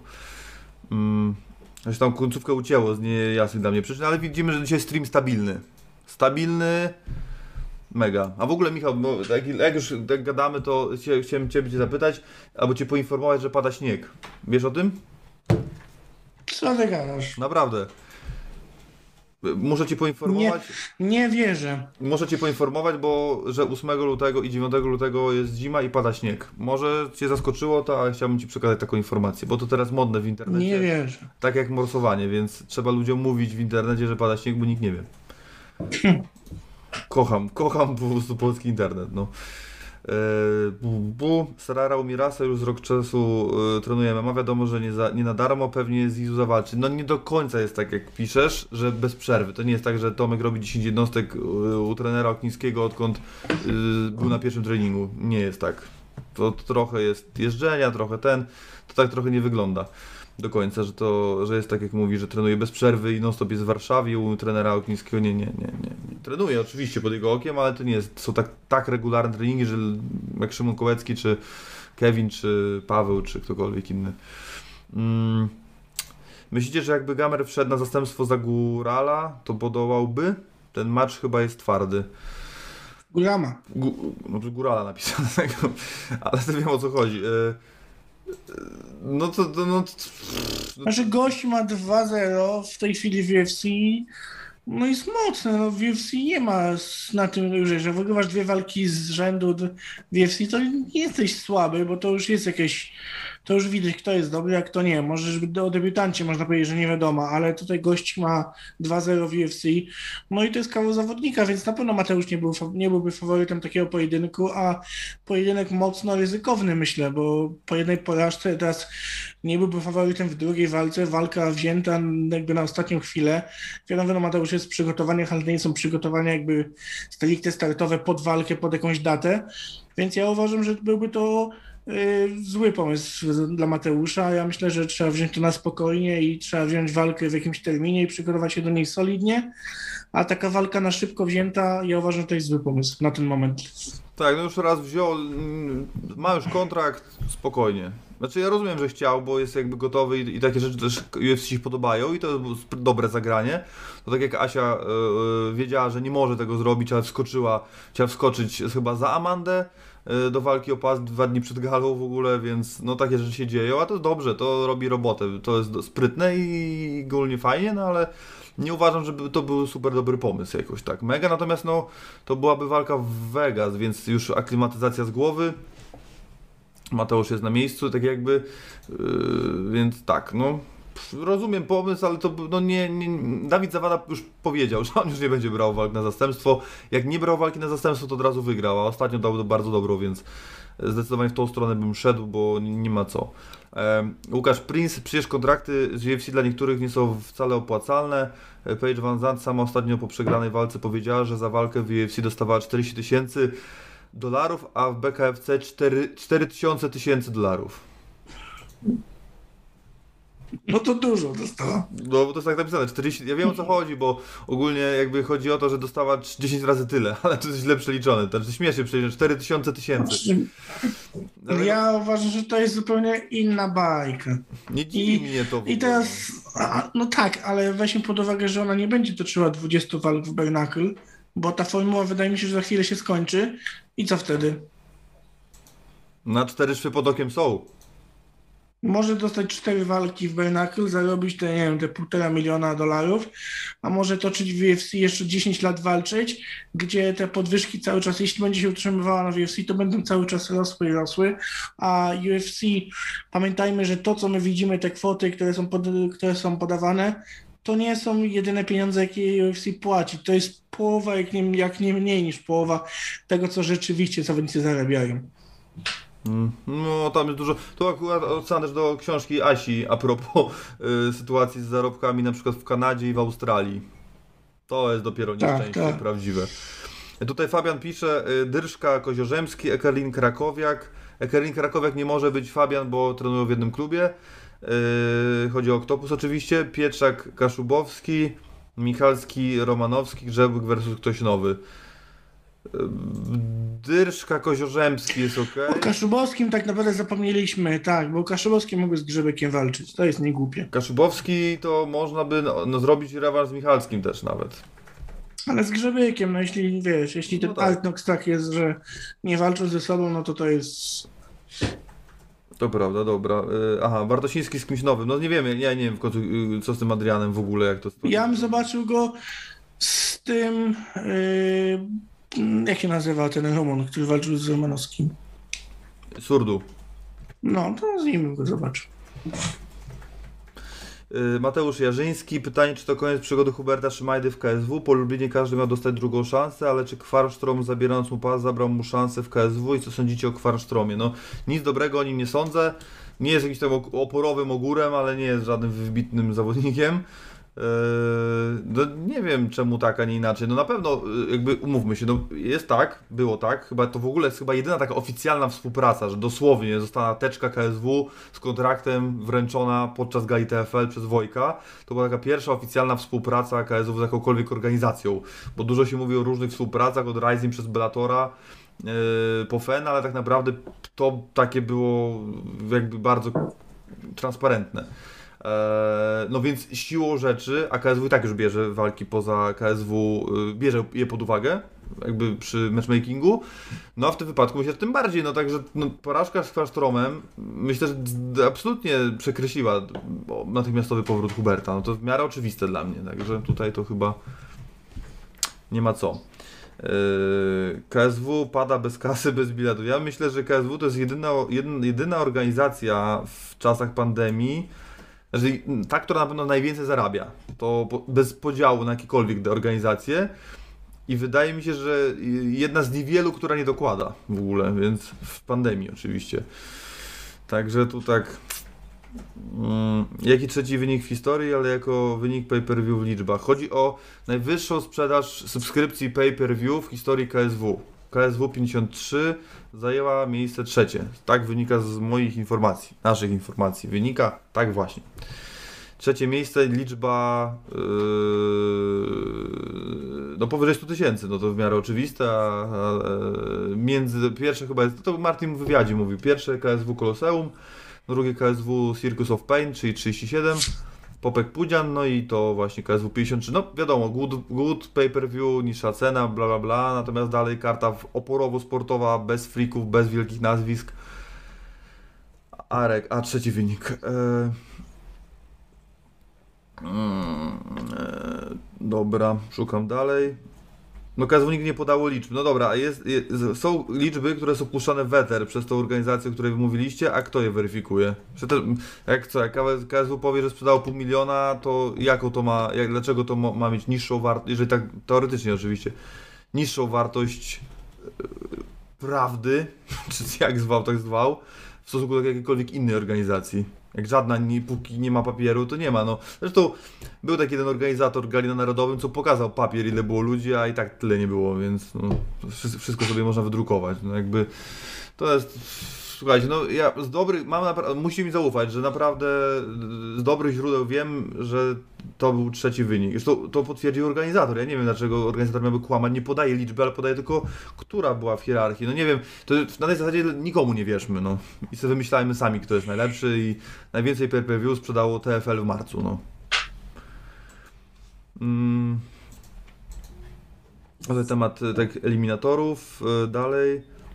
E, Mario, nie powielaj tej bzdury o trzecim wyniku, bo nikt nie podał liczb, więc nic z tego nie wynika, do tego była obniżona cena wtedy. No to już, już nie będę się jeszcze raz od tego odnosił. No to nie jest bzdura, no. Naprawdę zaufaj mi, że mam większą wiedzę od Ciebie na ten temat. To jest raz, dwa, że naprawdę tak jest.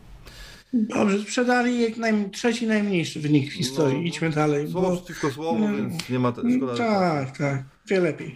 KSW dwóch lat nie zrobiło freak fightu, gdyby im się to nie spinało, te karty nie byłyby w 100% sportowe, więc sport się broni jednak. No właśnie o to chodzi. I to jest, najwię... to jest naj... Naj... Naj... Naj... Naj... najcudowniejsze w tym wszystkim, że nie ma frika od no chyba, chyba tylko Kopa można policzyć jako frika z Erkojunem, no to to jest KSW 49 chyba. No tak, to jest ostatni. No to tyle. Tyle w temacie. Nie, Izu nie liczę, no bo ciężko policzyć Izu jako frika. No nie, Izu nie Kołeckiego, no. E, mm, mm, czy to nie było tak, że KSW nie miało na wypłatę dla materii? No tam były jakieś negocjacje finansowe, nie, bo tam było tak, że mm, chyba przy Ta renegocjacji... covidowa, pierwsza covidowa gala, tak, i oni chcieli y, za chyba tam 70% stawki. To, to Tak, ale no to też weszło w życie ogólnie, tylko później. Natomiast to też było tak, że oni negocjowali kontrakt chyba z Michałem i on był chyba niższy niż y, nowy, niż poprzedni. Więc to była jakby jedna obniżka, bo to Michał o tym w Jurasówce mówił. I potem była, y, no i druga to była ta 30, te 30%, które wszyscy otrzymali, jakby wszyscy dostali taką obniżkę. E, także tak. To, to też z tego wynikało. Więc to tam trochę takie było. No tak ogólnie chodzi o to, że Michał się na te 30% nie zgodził. Jakby w tamtych okolicznościach po prostu mu to nie pasowało. Mm.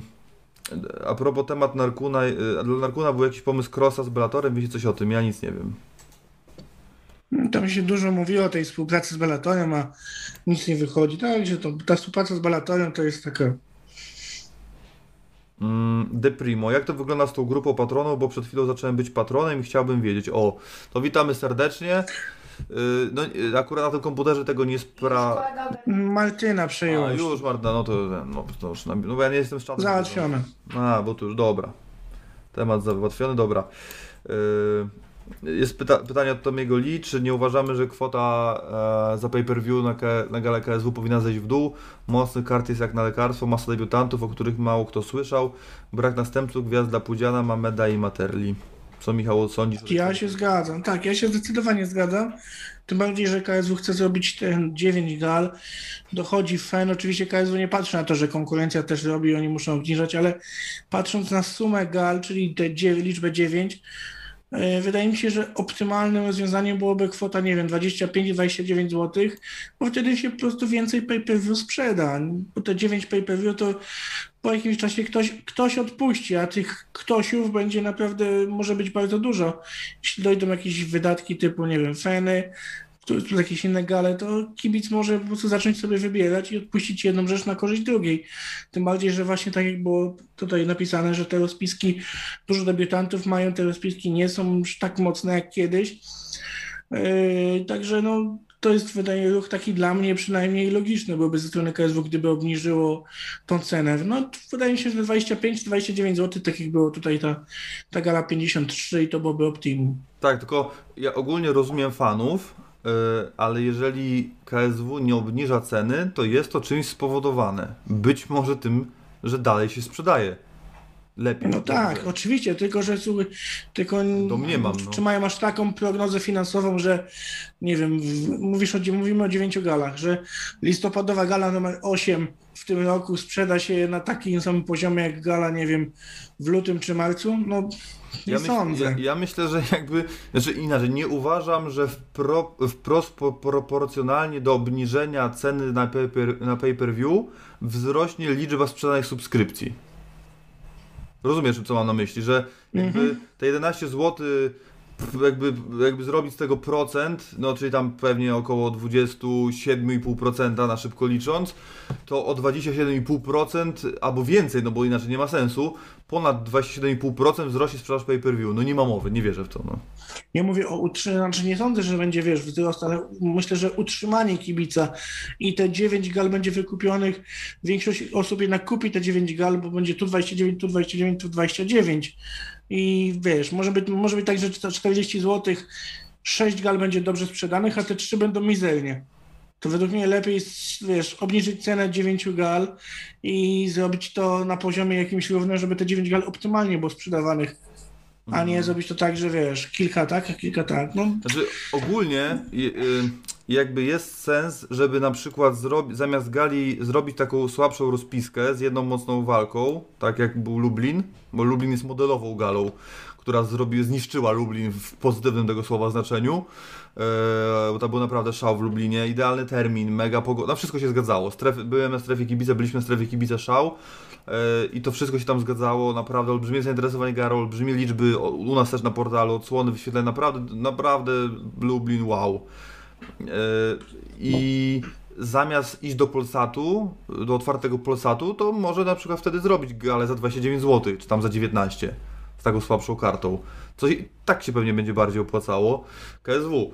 Więc to, to jest jedna rzecz. Natomiast też są liczby KSW, bo yy, nie jestem przekonany, a w zasadzie chyba nawet jestem pewien, chociaż dopytam o to w najbliższym jakimś wywiadzie, chociaż nie ma takiego umówionego jeszcze. Yy, wydaje mi się, że KSW, mówiąc o liczbach sprzedaży pay-per-view, nie mówi o zagranicy nigdy. Mi się wydaje, że oni cały czas mówią o Polsce. W sensie, ile się sprzedało pay-per-view w Polsce, a nie liczy tych mm, sublicencji, licencji tego, co idzie za granicę, bo przecież KSW też leci w otwartych telewizjach za granicą i też pay-per-view jest sprzedawane przez inne platformy niż KSW TV.com. Chodzi o zagranicę. I chyba wydaje mi się, że mm, tam też są inne rozliczenia finansowe na pewno, ale sądzę, czy w Dazon chyba też jest KSW, tak coś chyba ostatnio Martin mówi w wywiadzie, czy nie pomyliłem. E, I, i, tylko nie w Polsce.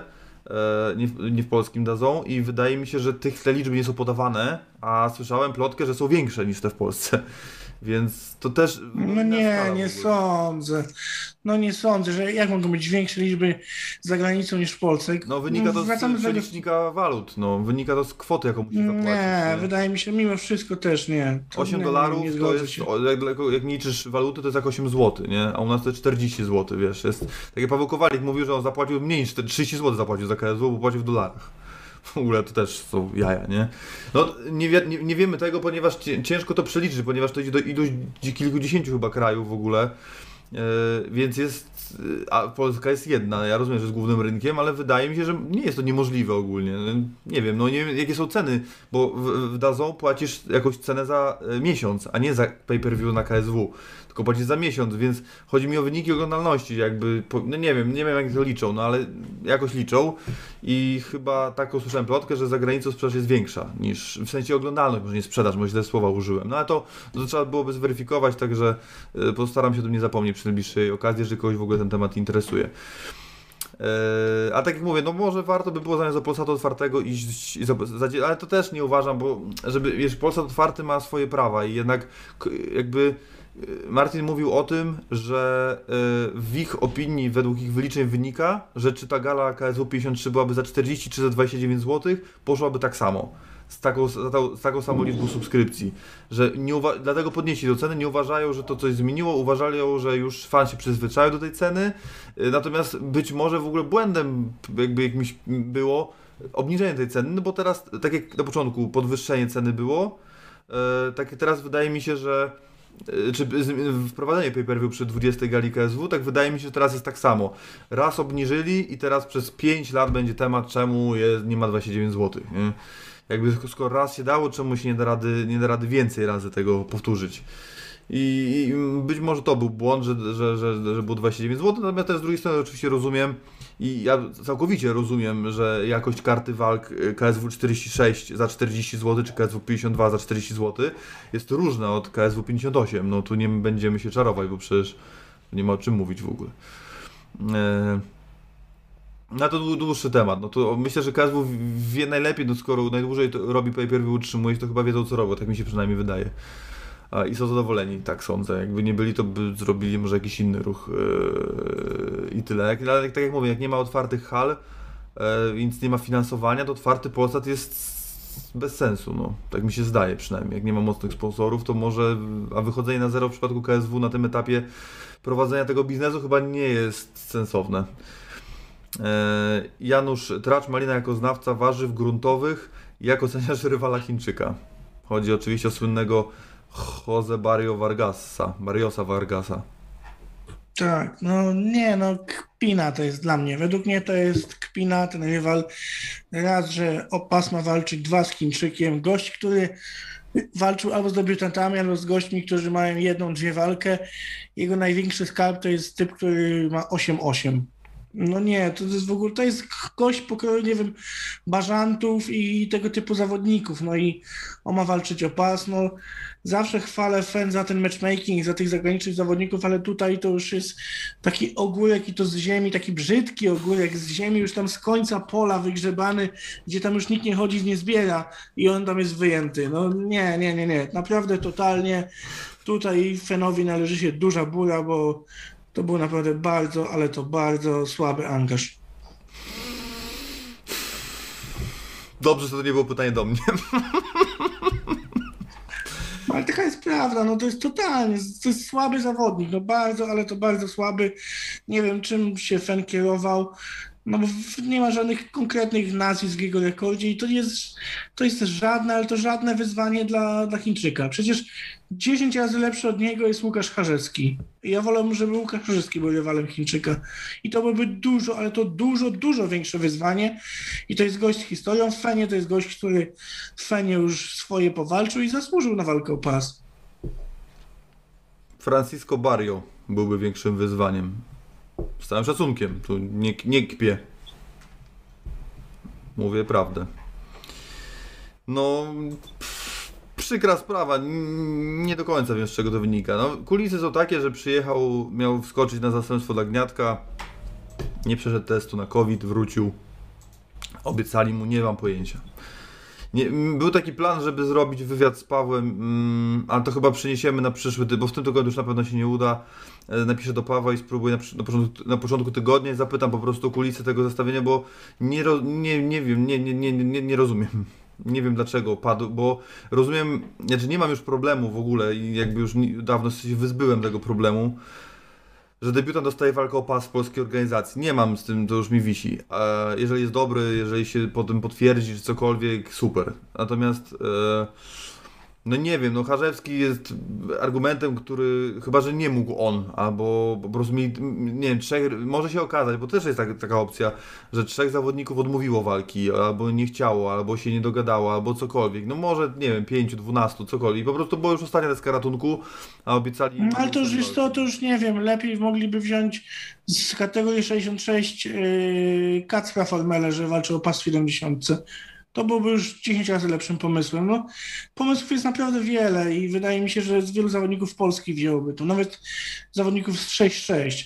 Już wolał mnie Adrian Zieliński, który jest po porażkach z y, Rudkiem, mógłby zdecydowanie lepiej zawalczyć już i to dla mnie byłoby dużo większe wyzwanie sportowe, mimo że jest po porażkach. Mm. No tak, dla mnie. Nie, no jest No tak, no tragedia, tragedia. Jest, nie przystoi takiego e, zawodnika dawać na, na main event dla Mateusza, ale tak jak powiedziałem, e, nie, jest, wynik jest oczywisty, nie ma mowy, nie, w ogóle nie, nie mam możliwości, żeby w ogóle Rembecki tego nie wygrał. E, pytanie tylko jak, bo na wiadomo, że przed czasem. Może są jakieś kulisy, o których nie mamy pojęcia i ja po prostu chcę o nie zapytać, bo, bo tak, no bo tak wypada po prostu i, i koniec, ale y, nie, po prostu sportowo to, to nie oceniam to źle, no po prostu źle, źle, źle, źle i i niestety jest to no źle, no bo nie chcę już dalej się jakby pastwić nad tym zestawieniem, ale no nic to nie daje Rembeckiemu zupełnie poza kolejnym e, oczkiem, tym kwadracikiem zielonym. Tyle. E, kogo widzimy jako następnego przeciwnika dla Damiana Janikowskiego? Hmm. Ciężkie pytanie.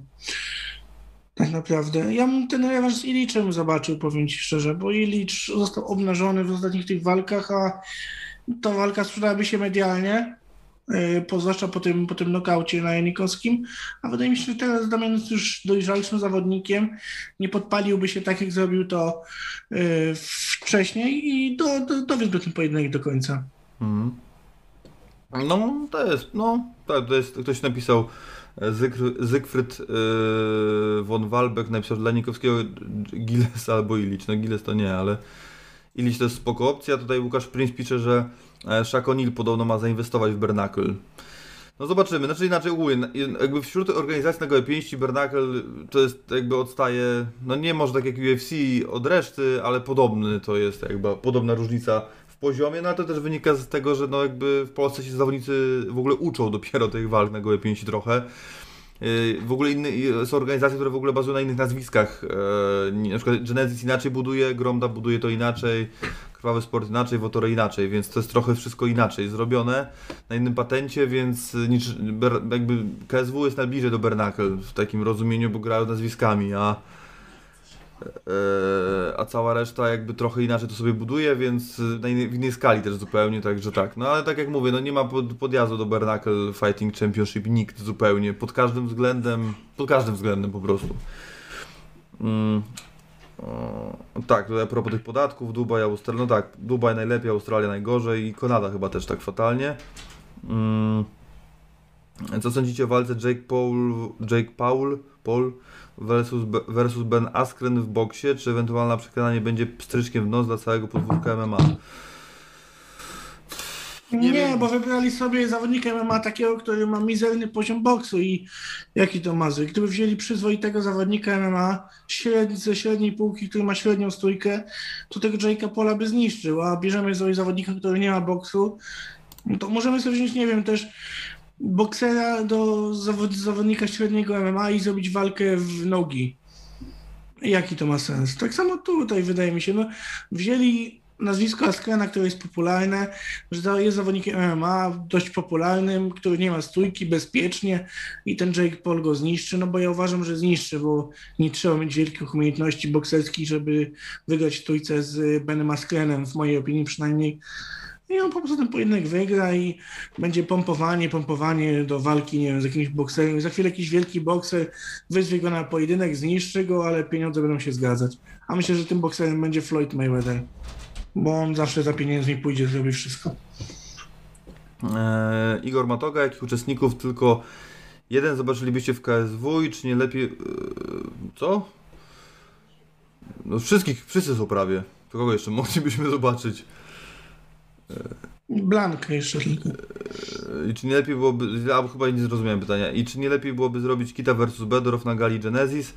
Eee, jeszcze jedno pytanie. Kto z Genesis w KSW? Na przykład Barnett e, z The Freeze lub Grabowski. Kto z Genesis w KSW? No tak, no Barnett to, to jest to Barnett. No kogo, to, kogo tam jeszcze można? No Barnett tylko zawodników MMA mógłby wziąć udział na KSW chyba. No chyba tak, tak. Nikt mi inny nie przychodzi do głowy.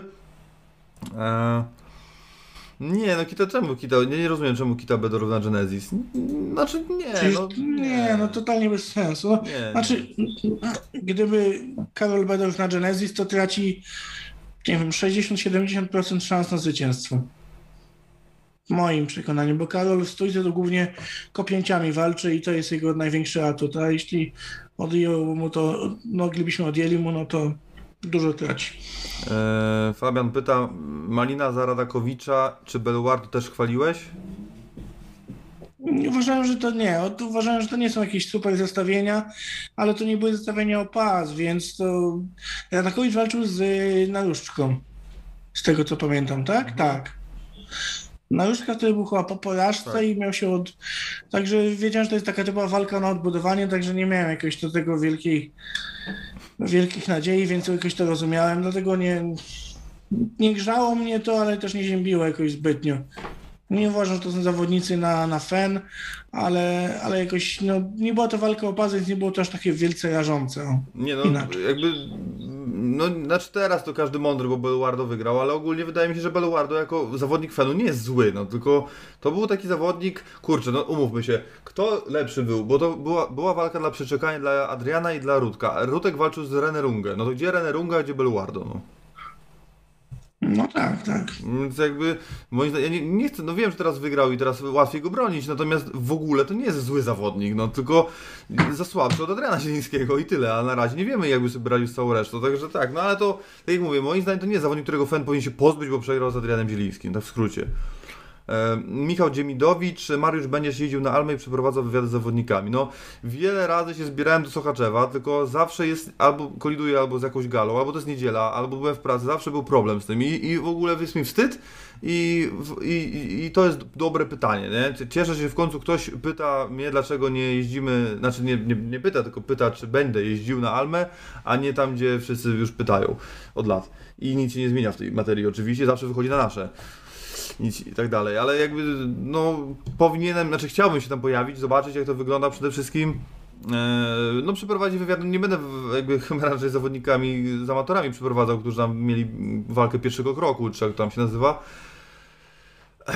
E, Ale to tak, no ze Sławomirem Cyblem można było porozmawiać z trenerami jakimiś, no to mm, ogólnie jakieś walki może ponagrywać, co jakiś materiał nag- nagrać na Almie. No jesteśmy patronem od tylu walk, gal i wydaje mi że tak, no to jest rzecz, którą warto nadrobić, poprawić i uważam, że e, tak, to, to jest jakiś minus, e, ry, rysa na szkle.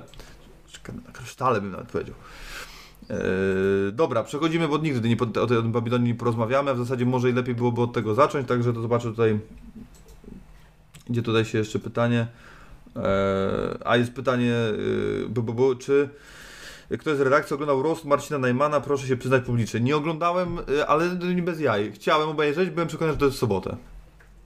A jest, było w piątek i przegapiłem, no uznałem, że już jak nie na żywo, to nie będę płacił, więc y, w Darknecie poszukam, ale y, chciałem obejrzeć, słyszałem, że lipa, więc może lepiej, że nie zapłaciłem, ale chciałem. Michał? Ja nie oglądałem, a i jestem z tego szczęśliwy i nawet nie miałem takiego zamiaru. Miałem ciekawsze rzeczy do zrobienia, mianowicie Litw, Finlandii sam się nie wypije. A Zykryn von Walbeck to jest razem ponad kołchos. Malina, czemu dałeś Tak, bana? To tak. jest pytanie.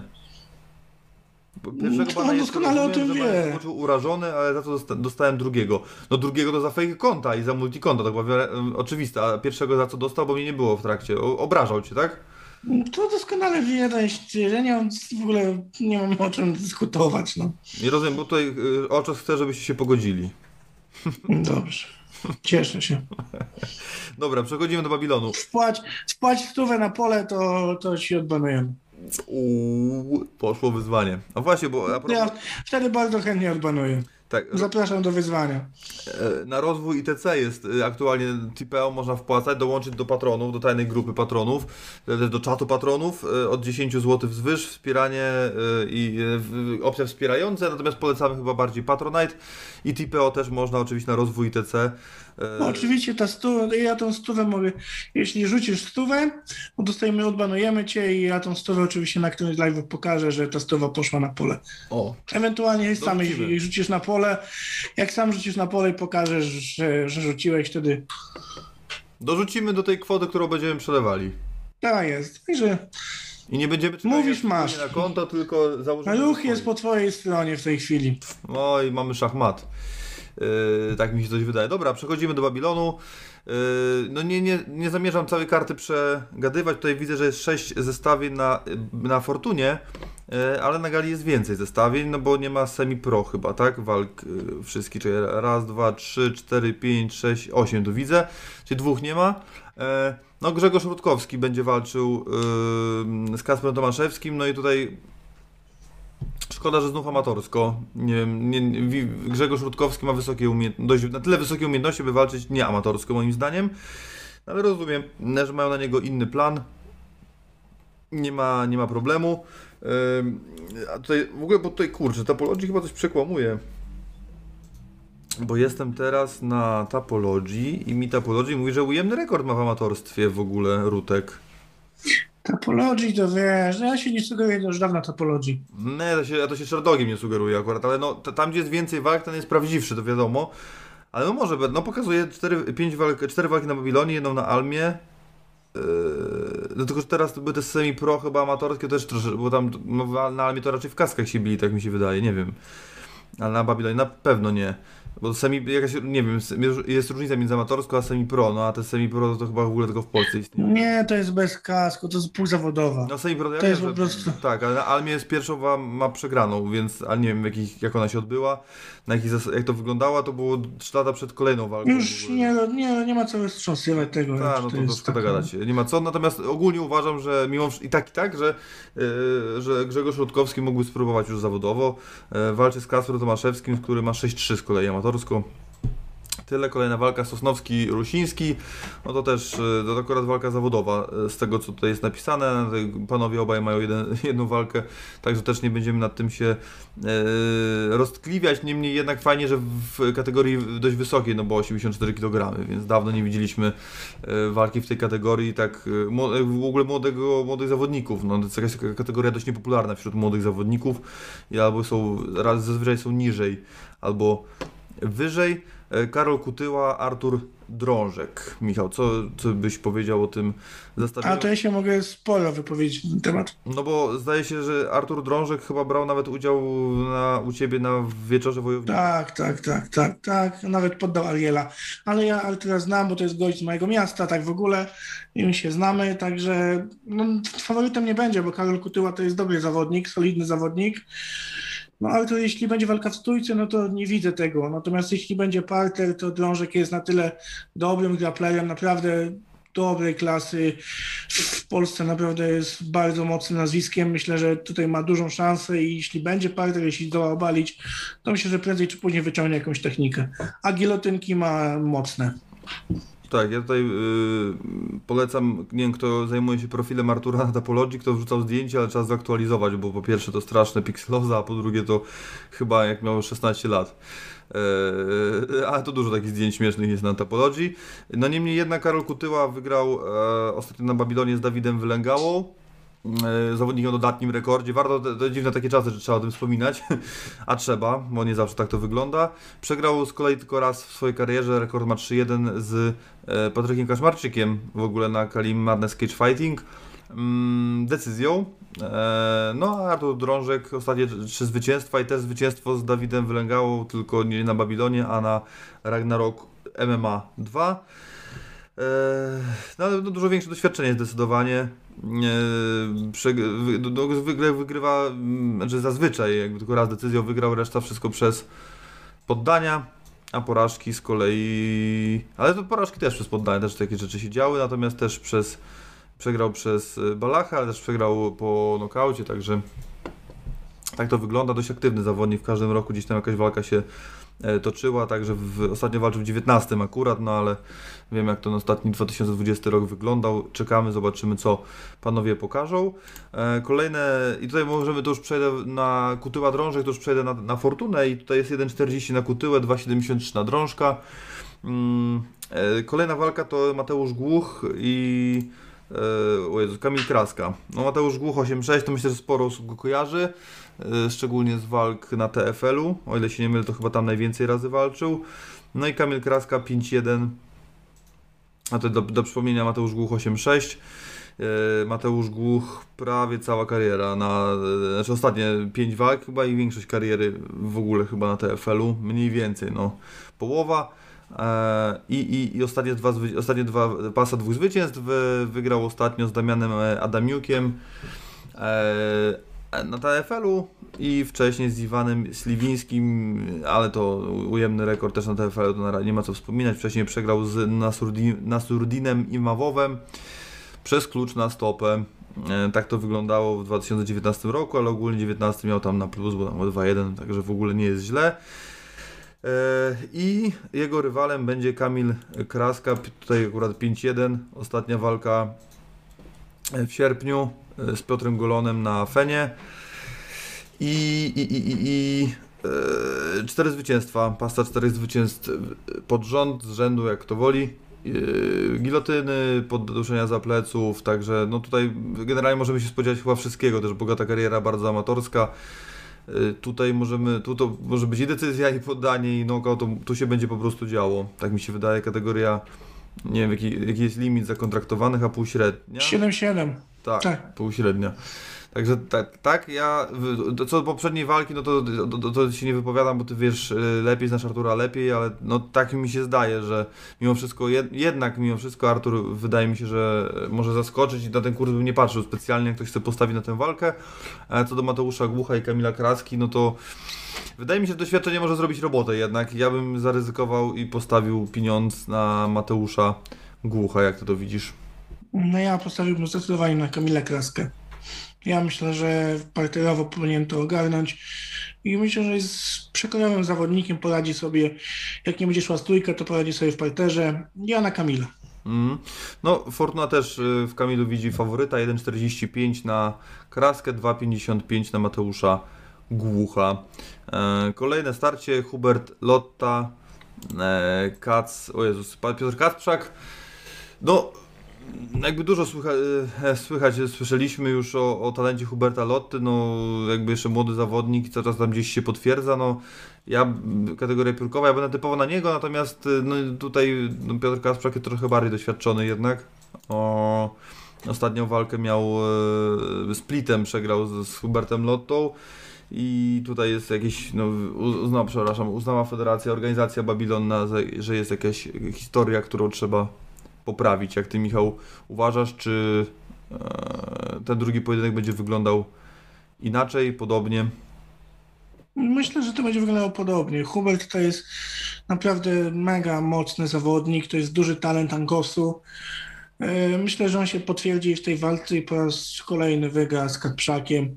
W tej pierwszej wygrał tutaj też wydaje mi się, że nie będzie, nie będzie problemów. Ja myślę, że spokojnie przez decyzję rozmontuje Katprzaka.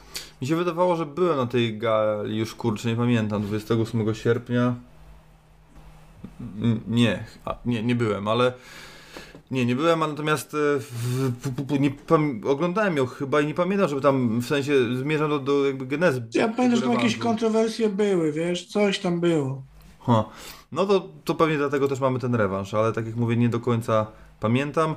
Kolejne starcie waga ciężka, Damian Olszewski, czyli słynny pogromca Erkojuna. E, a tu bardzo ładne zdjęcie Mandapologii, bo to z naszego wywiadu miniaturka, pozdrawiamy. E, I Marcin Kalata. No tutaj ciężko tego o faworyta, no bo no, Damian położył Erkojuna w 7-metrowej klatce, natomiast no też w sumie w jakiś stopniu trochę się postawił Kevinowi. No nie wiem, ciężko mi w ogóle ocenić ten pojedynek. W sumie nie wiem czego się spodziewać, bo Damian Olszewski zwykle bierze walki na ostatnią chwilę, tym razem tak nie było. Czy ostatnio tak nie było i wygrał.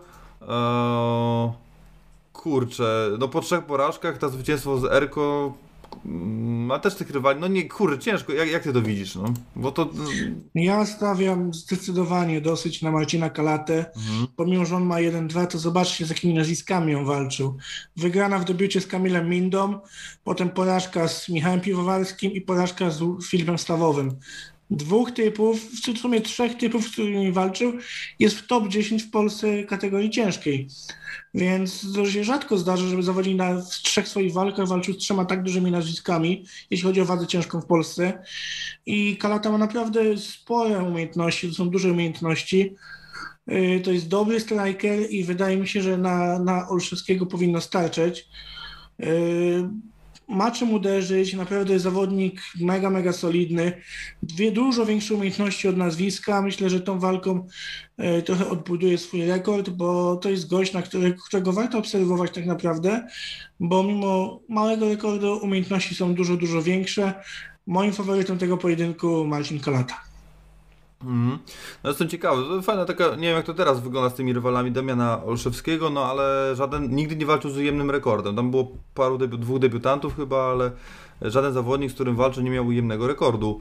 Co ciekawe, na największy skalp to ten HDF Mail, chociaż tam była, mm, to było... Dykrofikacja tam była. Więc tam tego nie liczył, ale e, no dwa zwycięstwa poza tym, w tym, w tym to właśnie jedno zerko, ten knockout na Erko w 36 sekund. Y, no ciekawe w ogóle starcie, jakby test dla Damiana, dla Marcina ciekawa walka, no nie, nie, kurczę ciężko, aż y, jakby Fortuna widzi to w ten sposób, że jednak, no by, tak sądzę, że chodzi o to, że Damian Loczewski położył Erko Juna, dużo bardziej popularnego zawodnika niż, niż ci, z którymi walczyli obaj panowie.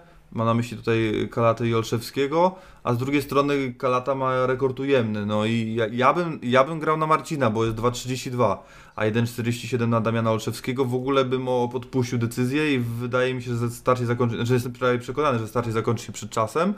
I ja bym stawiał na, no, stawiłbym pieniądze na Kalatę, bo kurs jest lepszy, a naprawdę w tej walce wszystko się jakby może się zakończyć w każdy sposób, w każdej rundzie. Także tutaj to akurat tak to jest rozłożone, że mm, no daje Fortuna fajną furtkę do jednak do zrobienia, do zrobienia kasy. Jeszcze przypomnę 1,35 na Lotte, 2,94 na Kacprzaka. E, No i przechodzimy, no, nie, tak strzelam, że to będzie koło main event gali, czyli gumienna Szakalowa. No to nie jest ta zawodniczka, o której była mowa, w sensie, że mistrzyni tam organizacji jednej i drugiej, natomiast jest to zawodniczka e, czarny pas chyba i w ogóle jakaś medalistka zawodów grapplingowych. E, no rozmawiałem z Arturem Ostaszewskim na ten temat, no to y, te, wybitni te, trenerzy, czy wybitny, jeden z wybitnych trenerów brazylijskiego jiu-jitsu uznał to, y, wie, wie zna, zna tą zawodniczkę i uznał to za niezłe szaleństwo jednak podjęcie takiej rękawicy, biorąc pod uwagę background róży, czyli y, kickboxing. 1,35 na różę, 2,94 na szakalową. Michał, jak ty to widzisz? Bo no, umówmy się, no, jak, oczywiste w miarę jest, że wygra ta, która przejdzie, u- potoczy walkę w swojej płaszczyźnie, no ale to pytanie, czy w twojej opinii róża bez problemu utrzyma stójkę z szakalową? Tak, bo to to, że ta ma, nie wiem, parter jakiś mocny, to jest MMA, weźmy pod uwagę. Ja też jestem ciekaw, jak, z jakiej wagi ta Ukrainka jest, bo to też ma znaczenie, bo jeśli ona jest, nie wiem, z kategorii 5,2 czy 5,7, no to, to będzie przewaga. Czyli Mm, no, 6-1 teoretycznie. Zobaczymy. No, to, to nie, nie jest jakaś tragiczna przeciwniczka. Fakt, ona nikogo nie pokonywała w swojej karierze. Nie patrzyłbym w ogóle na jej rekord, bo te wygrane to nie mają żadnego znaczenia z tymi rywalkami, które tam mają dodatnie, ujemne rekordy, ale patrzyłbym właśnie na tą, na tą przygodę, na tej sukcesy w grapplingu. I tutaj szukałbym punktu odniesienia. Ale przegrała walkę przez trójkąt w ogóle. No tak, dlatego to mnie też trochę tak Z najsłabszą rywalką, z jaką się mierzyła de facto. No właśnie, to mnie, to mnie też tak właśnie troszkę tak głośno sobie myślę, że to chyba nie będzie duże wyzwanie dla Róży i to będzie 4-0 i będziemy czekali na rzeczywiste wyzwanie w jej karierze, bo ja w ciągu tych trzech walk, które już stoczyła, to ja szczerze mówiąc, to nie widziałem jakiegoś wielkiego wyzwania. To jest takie dla mnie bardzo y, budowanie kariery bezpieczne. Ja czekam na jakieś wyzwania dużo, dużo większe. Mm. No to jest, to jest duża rysa. Nie, nie będę ściemniał. Pierwszy raz y, wszedłem na topologię Kateriny. No jeżeli y, medalistka, multimedalistka, jak zwał, tak zwał, zawodów grapplingowych zostaje uduszona przez zawodniczkę o ujemnym rekordzie w MMA, no to, to nie wiem, nie, nie wiem, nie, nie widzę tego jakoś do końca, no ale różne są zawody, ja nie wiem na jakich zawodach. Tutaj ładne ma zdjęcie z jakiejś ładnej ścianki zawodów grapplingowych. Nie, wiesz, to, to są te ale- mistrzostwa świata, te mistrzostwa są spoko akurat, na których ona była. Tam są te mistrzostwa, gdzie e, Watson też zdobył blaszkę, także Mhm. te złoto, także to zawody są ok. Natomiast jestem ciekaw, ile na tych zawodach, na przykład w kategorii kobiet, ile było pań, bo to też ma znaczenie bardzo duże, bo jeśli były, nie wiem, cztery czy pięć dziewczyn, no to nie ma jakiegoś większego wyzwania tutaj odnośnie tego. No zobaczymy. No ja nie widzę jakiegoś wielkiego wyzwania w Ekaterinie Szakalowej. Mm. No dobrze, to przechodzimy do main eventu. Ja tutaj co do Creme de la creme. Creme de la creme. No to jest walka, w ogóle śmieszna sprawa, bo yy, to z historią troszkę, bo próbowano już nie raz chyba doprowadzić, no a może raz, ale na, na pewno raz, może dwa nawet. Do Dwa chyba. Ale chyba dwa w ogóle łącznie. E, szaflarski, stawowy i szczerze powiem, że naprawdę, no nie wiem, słowo, może nie, jara to jest dużo powiedziane, ale chodzi, interesuje mnie to starcie po prostu. Jestem bardzo ciekawy, bo Yy, oczywiście wiem, co fani będą mówili po tej walce, że dalej, jeżeli Kevin wygra, to dalej nie było weryfikacji, ale jeżeli, wygra, wy- jeżeli Kevin wygra, jeżeli wygra Filip, to będzie, że balonik pękł, także no, konsekwencji nie będzie u fanów pewnie, no ale nieważne. Yy, zmierzam do tego, że... No ale to wiesz, czekaj, ja się z tobą nie zgodzę już od początku, Mhm. bo weź pod uwagę fanów. Ja rozumiem na przykład, jeśli będą komentarze balonik pękł. Słuchaj, gość ucieka od walki, bo tak trzeba to nazwać. Kevin nie brał walki celowo, odmawiał, że nie miał kontuzji, a potem jeździł na treningi do Stanów i uciekał od walki. I jeśli teraz weźmie tą walkę, przegrają, to jak to nazwać? No nazywajmy rzeczy po imieniu. Balonik pękł, bo mówi się o mitycznych, nie wiem, treningach sparring partner Johna Jonesa, ochy, achy, UFC, w ogóle jest kontakt UFC, Sean Shelby dzwoni z rata, pyta co na śniadanie jadł, no nie, no to jest absurd jakiś. Jeśli on przegrywa, z, jeśli ewentualna przegrana będzie z Filipem Stawowym, no to dla mnie ten balonik pęknie także. Nie, znaczy nie, rozumiem o czym ty mówisz, tak, zgodzę się, tylko wracam jakby do tego, że na, no wiadomo, że tak będą mówić wszyscy i nie będę miał z tym to, o, o, znaczy w ogóle nie mam z niczym problemu, ale jakby rozumiem taką narrację, ale no bo jestem też przekonany, że w odwrotnej sytuacji nikt nie uzna tego zwycięstwa Kevinowi. Chyb, będzie kręcenie nosem znów, no. Tak mi się wydaje po prostu, że jest jakaś niechęć do Kevina, która nie do końca wiem z czego wynika. Ja nie mówię czy dobrze, czy źle, nie oceniam, bo każdy ma swoje przemyślenia, tylko tak, jakoś tak mam takie odczucie środowiskowe, że jakby fani, znaczy, że Kevin nie ma wielu fanów, że coś tam mm, przeszkadza. Może to właśnie trochę wina Jonesa, nie wiem, nie mam pojęcia szczerze mówiąc, bo to nigdy nie pamiętam też, żeby to Kevin jakoś pompował siebie bardzo w mediach czy gdziekolwiek. I, i nie, nie wiem, czy cokolwiek winił, nie winił, to, to nie jest na miejscu. No nie, nie wiem, nie rozumiem tego, nieistotne. No jakby wiem o ogólnie o co chodzi, że dużo, dużo się mówi o sparring partnerach, o tych treningach, o tym wyjeździe, o Jackson Wing, a jakby cały czas czekamy na poważne wyzwania, ich nie ma i to jest pierwsze od, od, od dawna, od początku, najcięższe w karierze, nieważne, jak tam kto woli, każdy ma swoje kryteria, ale tak. Tak mi się wydaje po prostu, że jak Kevin wygra, to dalej będzie, a, że to jeszcze nie to. No także no po prostu ja czekam na dobrą walkę, dobry pojedynek. Jedno wiem, że Kevin Szaflarski nie znokautuje Filipa Stawowego, jakbym przechodził bym do typowania i go nie podda. Wydaje mi się, że jedyna szansa jest taka, że go po prostu wypunktuje, że jest szansa, że Kevin Szaflarski może mieć lepszą kondycję od Filipa Stawowego, e, co może zaprocentować, jeżeli przetrwa pierwszą rundę, co może zaprocentować w rundach kolejnych. I to tu, tu bym szukał jakby planu na walkę. Wiesz to ja oglądałem, akurat bo ja spisywałem typowanie dla Fortuny i oglądałem tą walkę e, Kevina, to na pełnym dystansie, którą stoczył, bo ona jest do obejrzenia i on tam kondycyjnie wyglądał średnio. Zresztą obaj w swoich walkach, bo to głównie kończą w pierwszej rundzie wszystkie pojedynki. Stawowy największy jego dystans to jest knockout w trzeciej rundzie, ale też pod, to właśnie wygląda, widać, że on mimo, że w trzeciej rundzie to potrafił yy, potrafił znokautować, bo przez decyzję przegrał z Filipem to i tam no, kondycyjnie nie stał aż tak dobrze, więc jeśli będzie, nie wiem, trzecia runda, to obaj tam będą ciężko wyglądać moim zdaniem, to, to nie są demony kondycji. Mm. Ale Stawowy ma jedną ważną rzecz, mega mocny łeb. Naprawdę może ten gościu dużo, dużo przyjąć na głowę. Jeśli walka będzie w stójce, to on podejrzewam, że może dostawać dwie rundy, a w trzeciej rundzie może się odegrać i może znokautować. W każdym momencie ten gość może znokautować. O, nie można tego powiedzieć o Kevinie. No Kevin ma według mnie zdecydowanie dużo lepsze zapasy i powinien obalać i powinien tam zamęczać w parterze i tam powinien szukać rozwiązania bo stójkowo wydaje mi się, że stawowy y, będzie tam go, będzie go tam na, na siatce ustawiał, żeby go zakautować. Mm. No tutaj y, można powiedzieć w pewnym sensie, że y, przegrana e, Marcina Kalaty z Sylwiem Stawowym to i tak jest taki duży skalp w pewnym sensie oczywiście, no bo jednak tam naprawdę ta walka no, nie była długa, no ale też pokazała. Jakby, intensywna. intensywna siłę i też odporność w pewnym sensie. No wiem, że no, finalnie przegrał przez ciosy Marcin Kalata, no ale jednak nie pokazał się źle w tej walce. No jakby dał. No, oczywiście, że nie, tak, tak. Pokazał się naprawdę dobrze. W sensie dali show przede wszystkim, no to było najważniejsze. No tam dużo ciosów padło w te 4 minuty. Ale to, to większość walk stawowego tak wygląda, bo to nie jest gość, który wychodzi się bronić, tylko on idzie na wymiany i większość jego walk to są walki, gdzie on dużo przyjmuje, ale więcej też oddaje. I to jest naprawdę mega widowiskowy zawodnik. No tak, w, przegrał splitem w ogóle z Filipem Toe na Slackfestie, to taka ciekawostka. E, no ale finalnie tak, no e, e, pokonał Dawida później, jest pasta pięciu zwycięstw, to chciałbym o tym wspomnieć krótko, która trwa od 2019 roku, dokładnie od 9 lutego, to mamy o rocznicę, można powiedzieć. 24 sekundy trwała jego walka z Dawidem Sadowskim, tam było przerwanie lekarza. Następnie aż pod koniec trzeciej rundy po ciosach na RWC2 wygrał z Mateuszem Śledziem. No to pamiętamy tą walkę, no tam był ten problem z kondycją.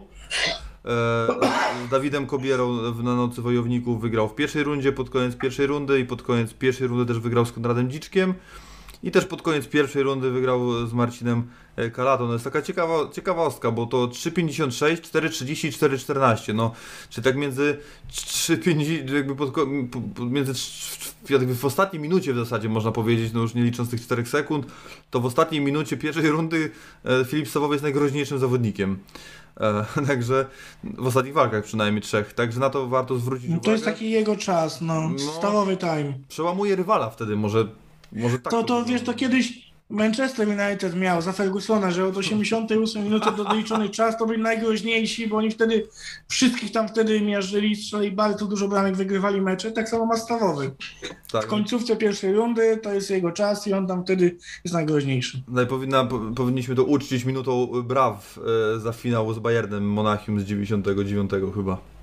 No o tym właśnie mówię, to jest modelowy przykład. No, no dobrze, to, yy, to jeszcze raz. 1,40 szaflarski, 2,73 stawowy, bez rozbijania na atomy. Jak się zakończy, tylko na kogo. Ja stawiam, że przed czasem, ale jak? Kto wygra? Na kogo typuje? Stawowy przed czasem. Zagrałbym tutaj dobry kupon, można zrobić stawowy przed czasem i drążek przed czasem zagrajcie. I to może być dobry kurcik na te oba, na te oba pojedynki, można fajnie wygrać. Ja postawię, a obstawię sobie może zadyczkę całą kartę i postawię, że walka szaflarski stawowy zakończy się w pierwszej rundzie.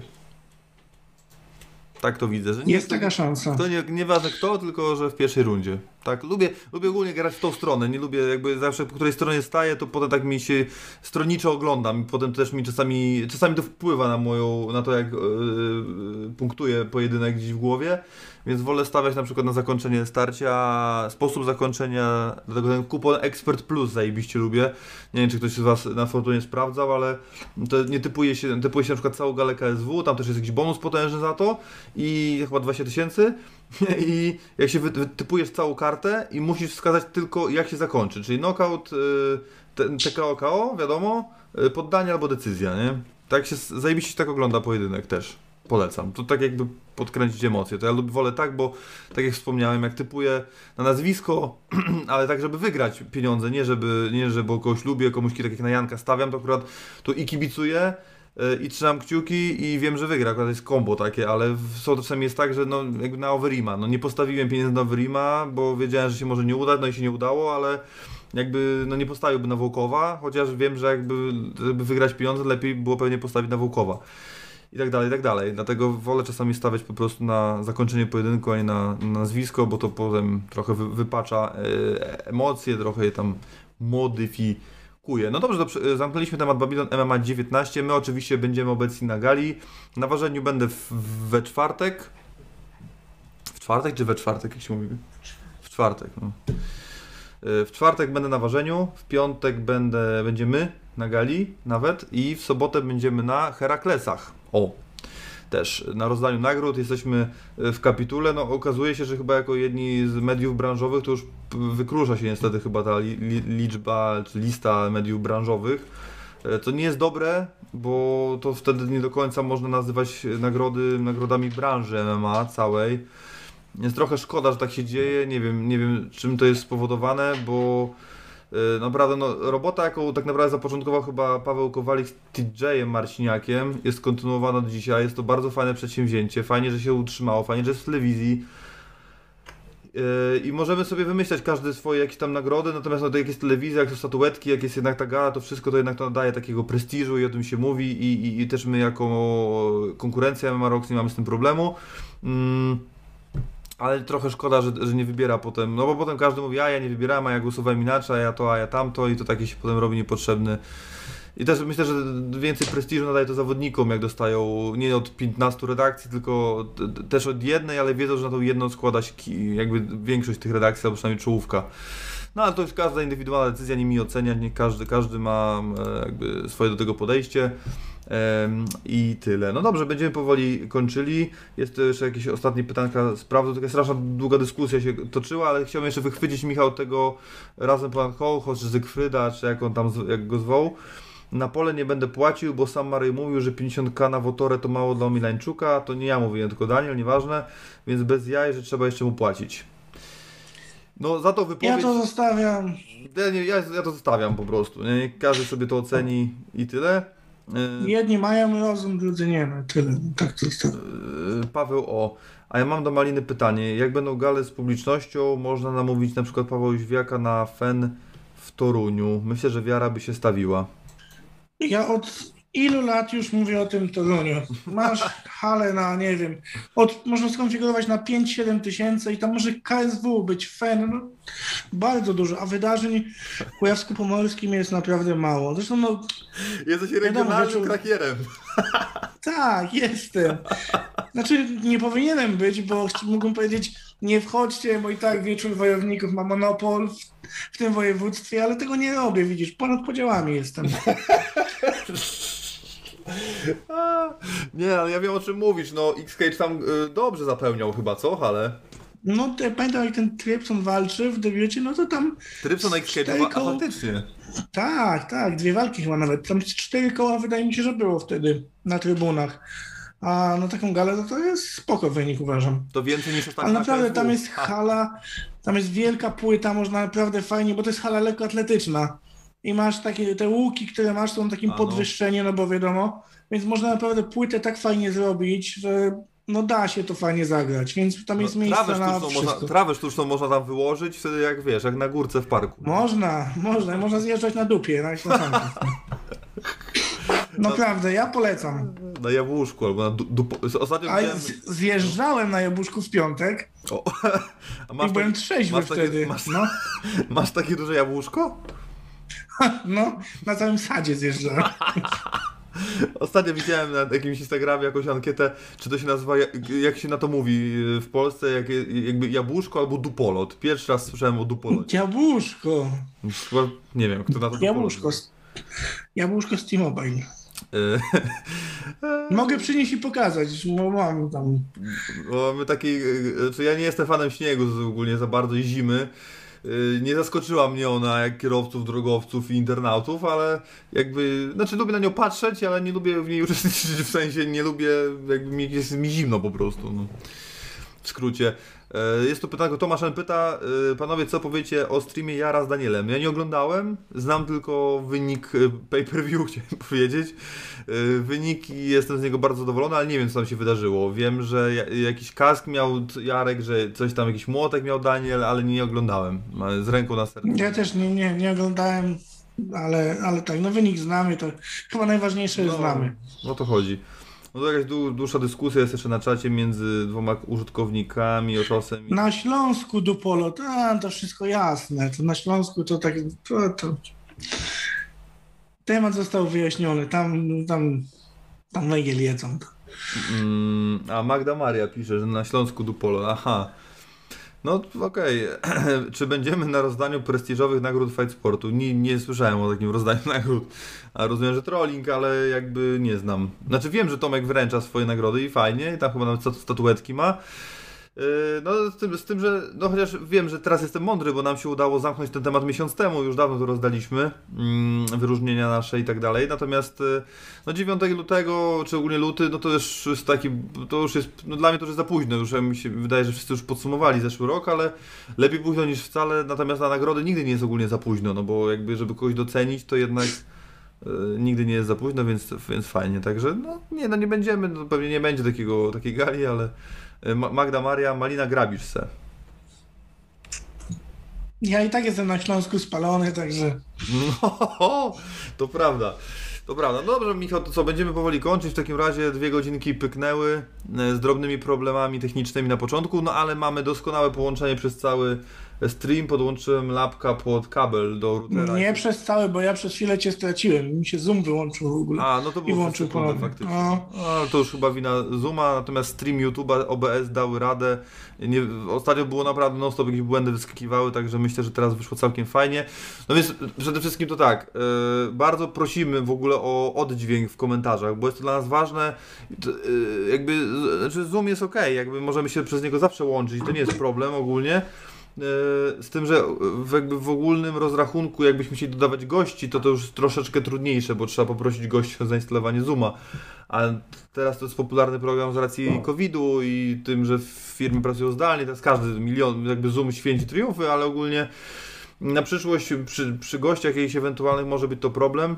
Mm, chociaż nie wiem, czy jestem w stanie się połączyć jednocześnie przez Skype, przez Zooma chyba nie. Yy, chociaż może tak, nie wiem, nie będę próbował, nieważne, zmierzam do tego, że E, chciałbym, abyście napisali w komentarzach, czy taka forma Wam się podoba. Nie chodzi mi o anturaż wizualny, bo anturaż wizualny jest taki, jaki był mniej więcej, tylko czy podoba Wam się po prostu to, że nas widać, bo czy to robi dla Was różnicę, czy nie ma to dla Was znaczenia, czy lepiej, żeby było widać, czy lepiej, żeby nie było widać. No nie, mankiety raczej robił nie będę, no ale chciałbym znać Wasze zdanie, bo mm, nie robi wielkiej to różnicy. Łatwiej jest nam oczywiście nagrywać sam dźwięk y, technicznie i, i, i nie tylko, ale chciałbym, żebyście napisali. Także piszcie w komentarzach, czy taka forma wideo Wam się podoba, no bo tym razem udało się praktycznie w 95% zrobić tak jak trzeba. Także bardzo zależy mi, nam na Waszej e, opinii. Co do licytacji, e, co do licytacji, to powiedziałem 9023 zł. Taka kwota zostanie wpłacona, zostanie wpłacona, na pewno to upublicznimy gdzieś i będziecie o tym wiedzieli. E, to jest to. O Babilonie już mówiłem, o Heraklesach już mówiłem. Mm, no, Mematokszu mówiłem, o Q&A mówiłem, także wszystko raczej przegadane. E, I chyba to byłoby na tyle. Także serdecznie zapraszamy przed telewizory w piątek. Babylon MMA 19 od chyba 18.30 czy od 19.00 e, na kanałach sportowych Polsatu. Pewnie to zostanie niedługo opublikowane, na których. Na pewno na Indicate się dowiecie, będzie oddzielny post, jeżeli już nie wisi, gdzie jak oglądać Babylon MMA 19, więc zapraszam nas na stronę, zapraszam nas na YouTube. Jeżeli jeszcze za subskrypcji nie zostawiliście, to zostawcie. Yy, udało nam się ostatnio wykręcić w ogóle największy wynik, jeżeli chodzi o media branżowe na KSW 58, z czego jesteśmy bardzo dumni. Zawsze, znaczy zawsze, od nie wiem ilu gal wstecz jesteśmy na podium w tej trójce. E, no ale pierwszy raz chyba udało, tak, chyba pierwszy raz, a na pewno pierwszy raz udało nam się być na pierwszym miejscu, z czego jesteśmy bardzo dumni, no bo naprawdę się staramy, chcemy, żeby ten materiał też był jakościowy. Bardzo dużo osób pisało, że mega wyglądały wywiady Media Dayu. E, fakt faktem już nagrywaliśmy ten sprzęcie poprzednio, natomiast jakby wytłumaczę na czym polega różnica. Różnica polega na oświetleniu, to jest raz, a dwa na odległości zawodnika od ścianki. Mamy taki zajebisty obiektyw, który powoduje efekt rozmycia, co powoduje, czyli to, co jest za zawodnikiem jest rozmyte, a zawodnik jest ostry, to też daje taką iluzję optyczną, że zawodnik jest jeszcze ostrzejszy niż jest w rzeczywistości e, i to wygląda po prostu zajebiście. I jak ja wyciągałem screeny do, do postów, do miniaturek, to to wyglądało jak zdjęcia Esterlin z MMA Fighting, także jestem po prostu dumny z tego i jaram się, bo sam wszystko wybierałem i jestem bardzo z tego zadowolony. No ale używaliśmy już tego wcześniej, natomiast jak zawodnik stoi dosłownie 5 cm od ściany, tego efektu nie ma takiego fajnego i takiego światła też nie zawsze takie światło fajne jest, ale będziemy starali się zawsze używać tego, żeby to się to tak wyglądało jak wygląda. Będziemy wszystkie aspekty w Indicage od lat podnosimy i skutecznie, także bardzo się cieszymy, że się podobało, fajny był oddźwięk, bardzo mnie to cieszy personalnie, nie tylko. Eee, także tak, to jest to I, i, i jaramy się, że się udało ten wynik najlepszy wykręcić. Eee, i być też na karcie na czasie po raz kolejny, już nie pierwszy, no bo to jakby nawet nie, częściej niż rzadziej jesteśmy przy okazji KSW, także fajnie, więc wracamy. Na karcie czasu jesteśmy, jak komentuję ja, oglądaj z ITC, A, to wtedy też. Filip i Tomek trafiają na kartę czasu dzięki mnie, no ale no to wiadomo, nie wiem. Taka, taka już rola gwiazdy. Nie jest przypadek, tak. Ta. Nie ma co gadać. E, więc co, zostawcie subskrypcję, e, subskrypcję, jak jeszcze nie zostawiliście, chociaż wiemy, że no ci, co nas oglądają, na pewno subskrybują, ale gdyby jeszcze ktoś się trafił nowy, a nie oglądał, a zaczął, a nie subskrybuje, to niech to zrobi. E, oczywiście zostawcie łapki w górę, bo to nam się pomaga. Co, Michał? Fajnie rozwijać. Tak jest. E, także serdecznie Wam dziękujemy za to, że poświęciliście nam czas. Mamy nadzieję, że się e, podobało. Lajkujcie, obserwujcie, followujcie, sprawdzajcie wszystkie nasze media społecznościowe, także wchodźcie na stronę po najświeższe newsy ze świata MMA. E, prowadzącym byłem ja, Olkiewicz Mariusz, a ze mną niezmiennie był Michał Malinowski. Do widzenia.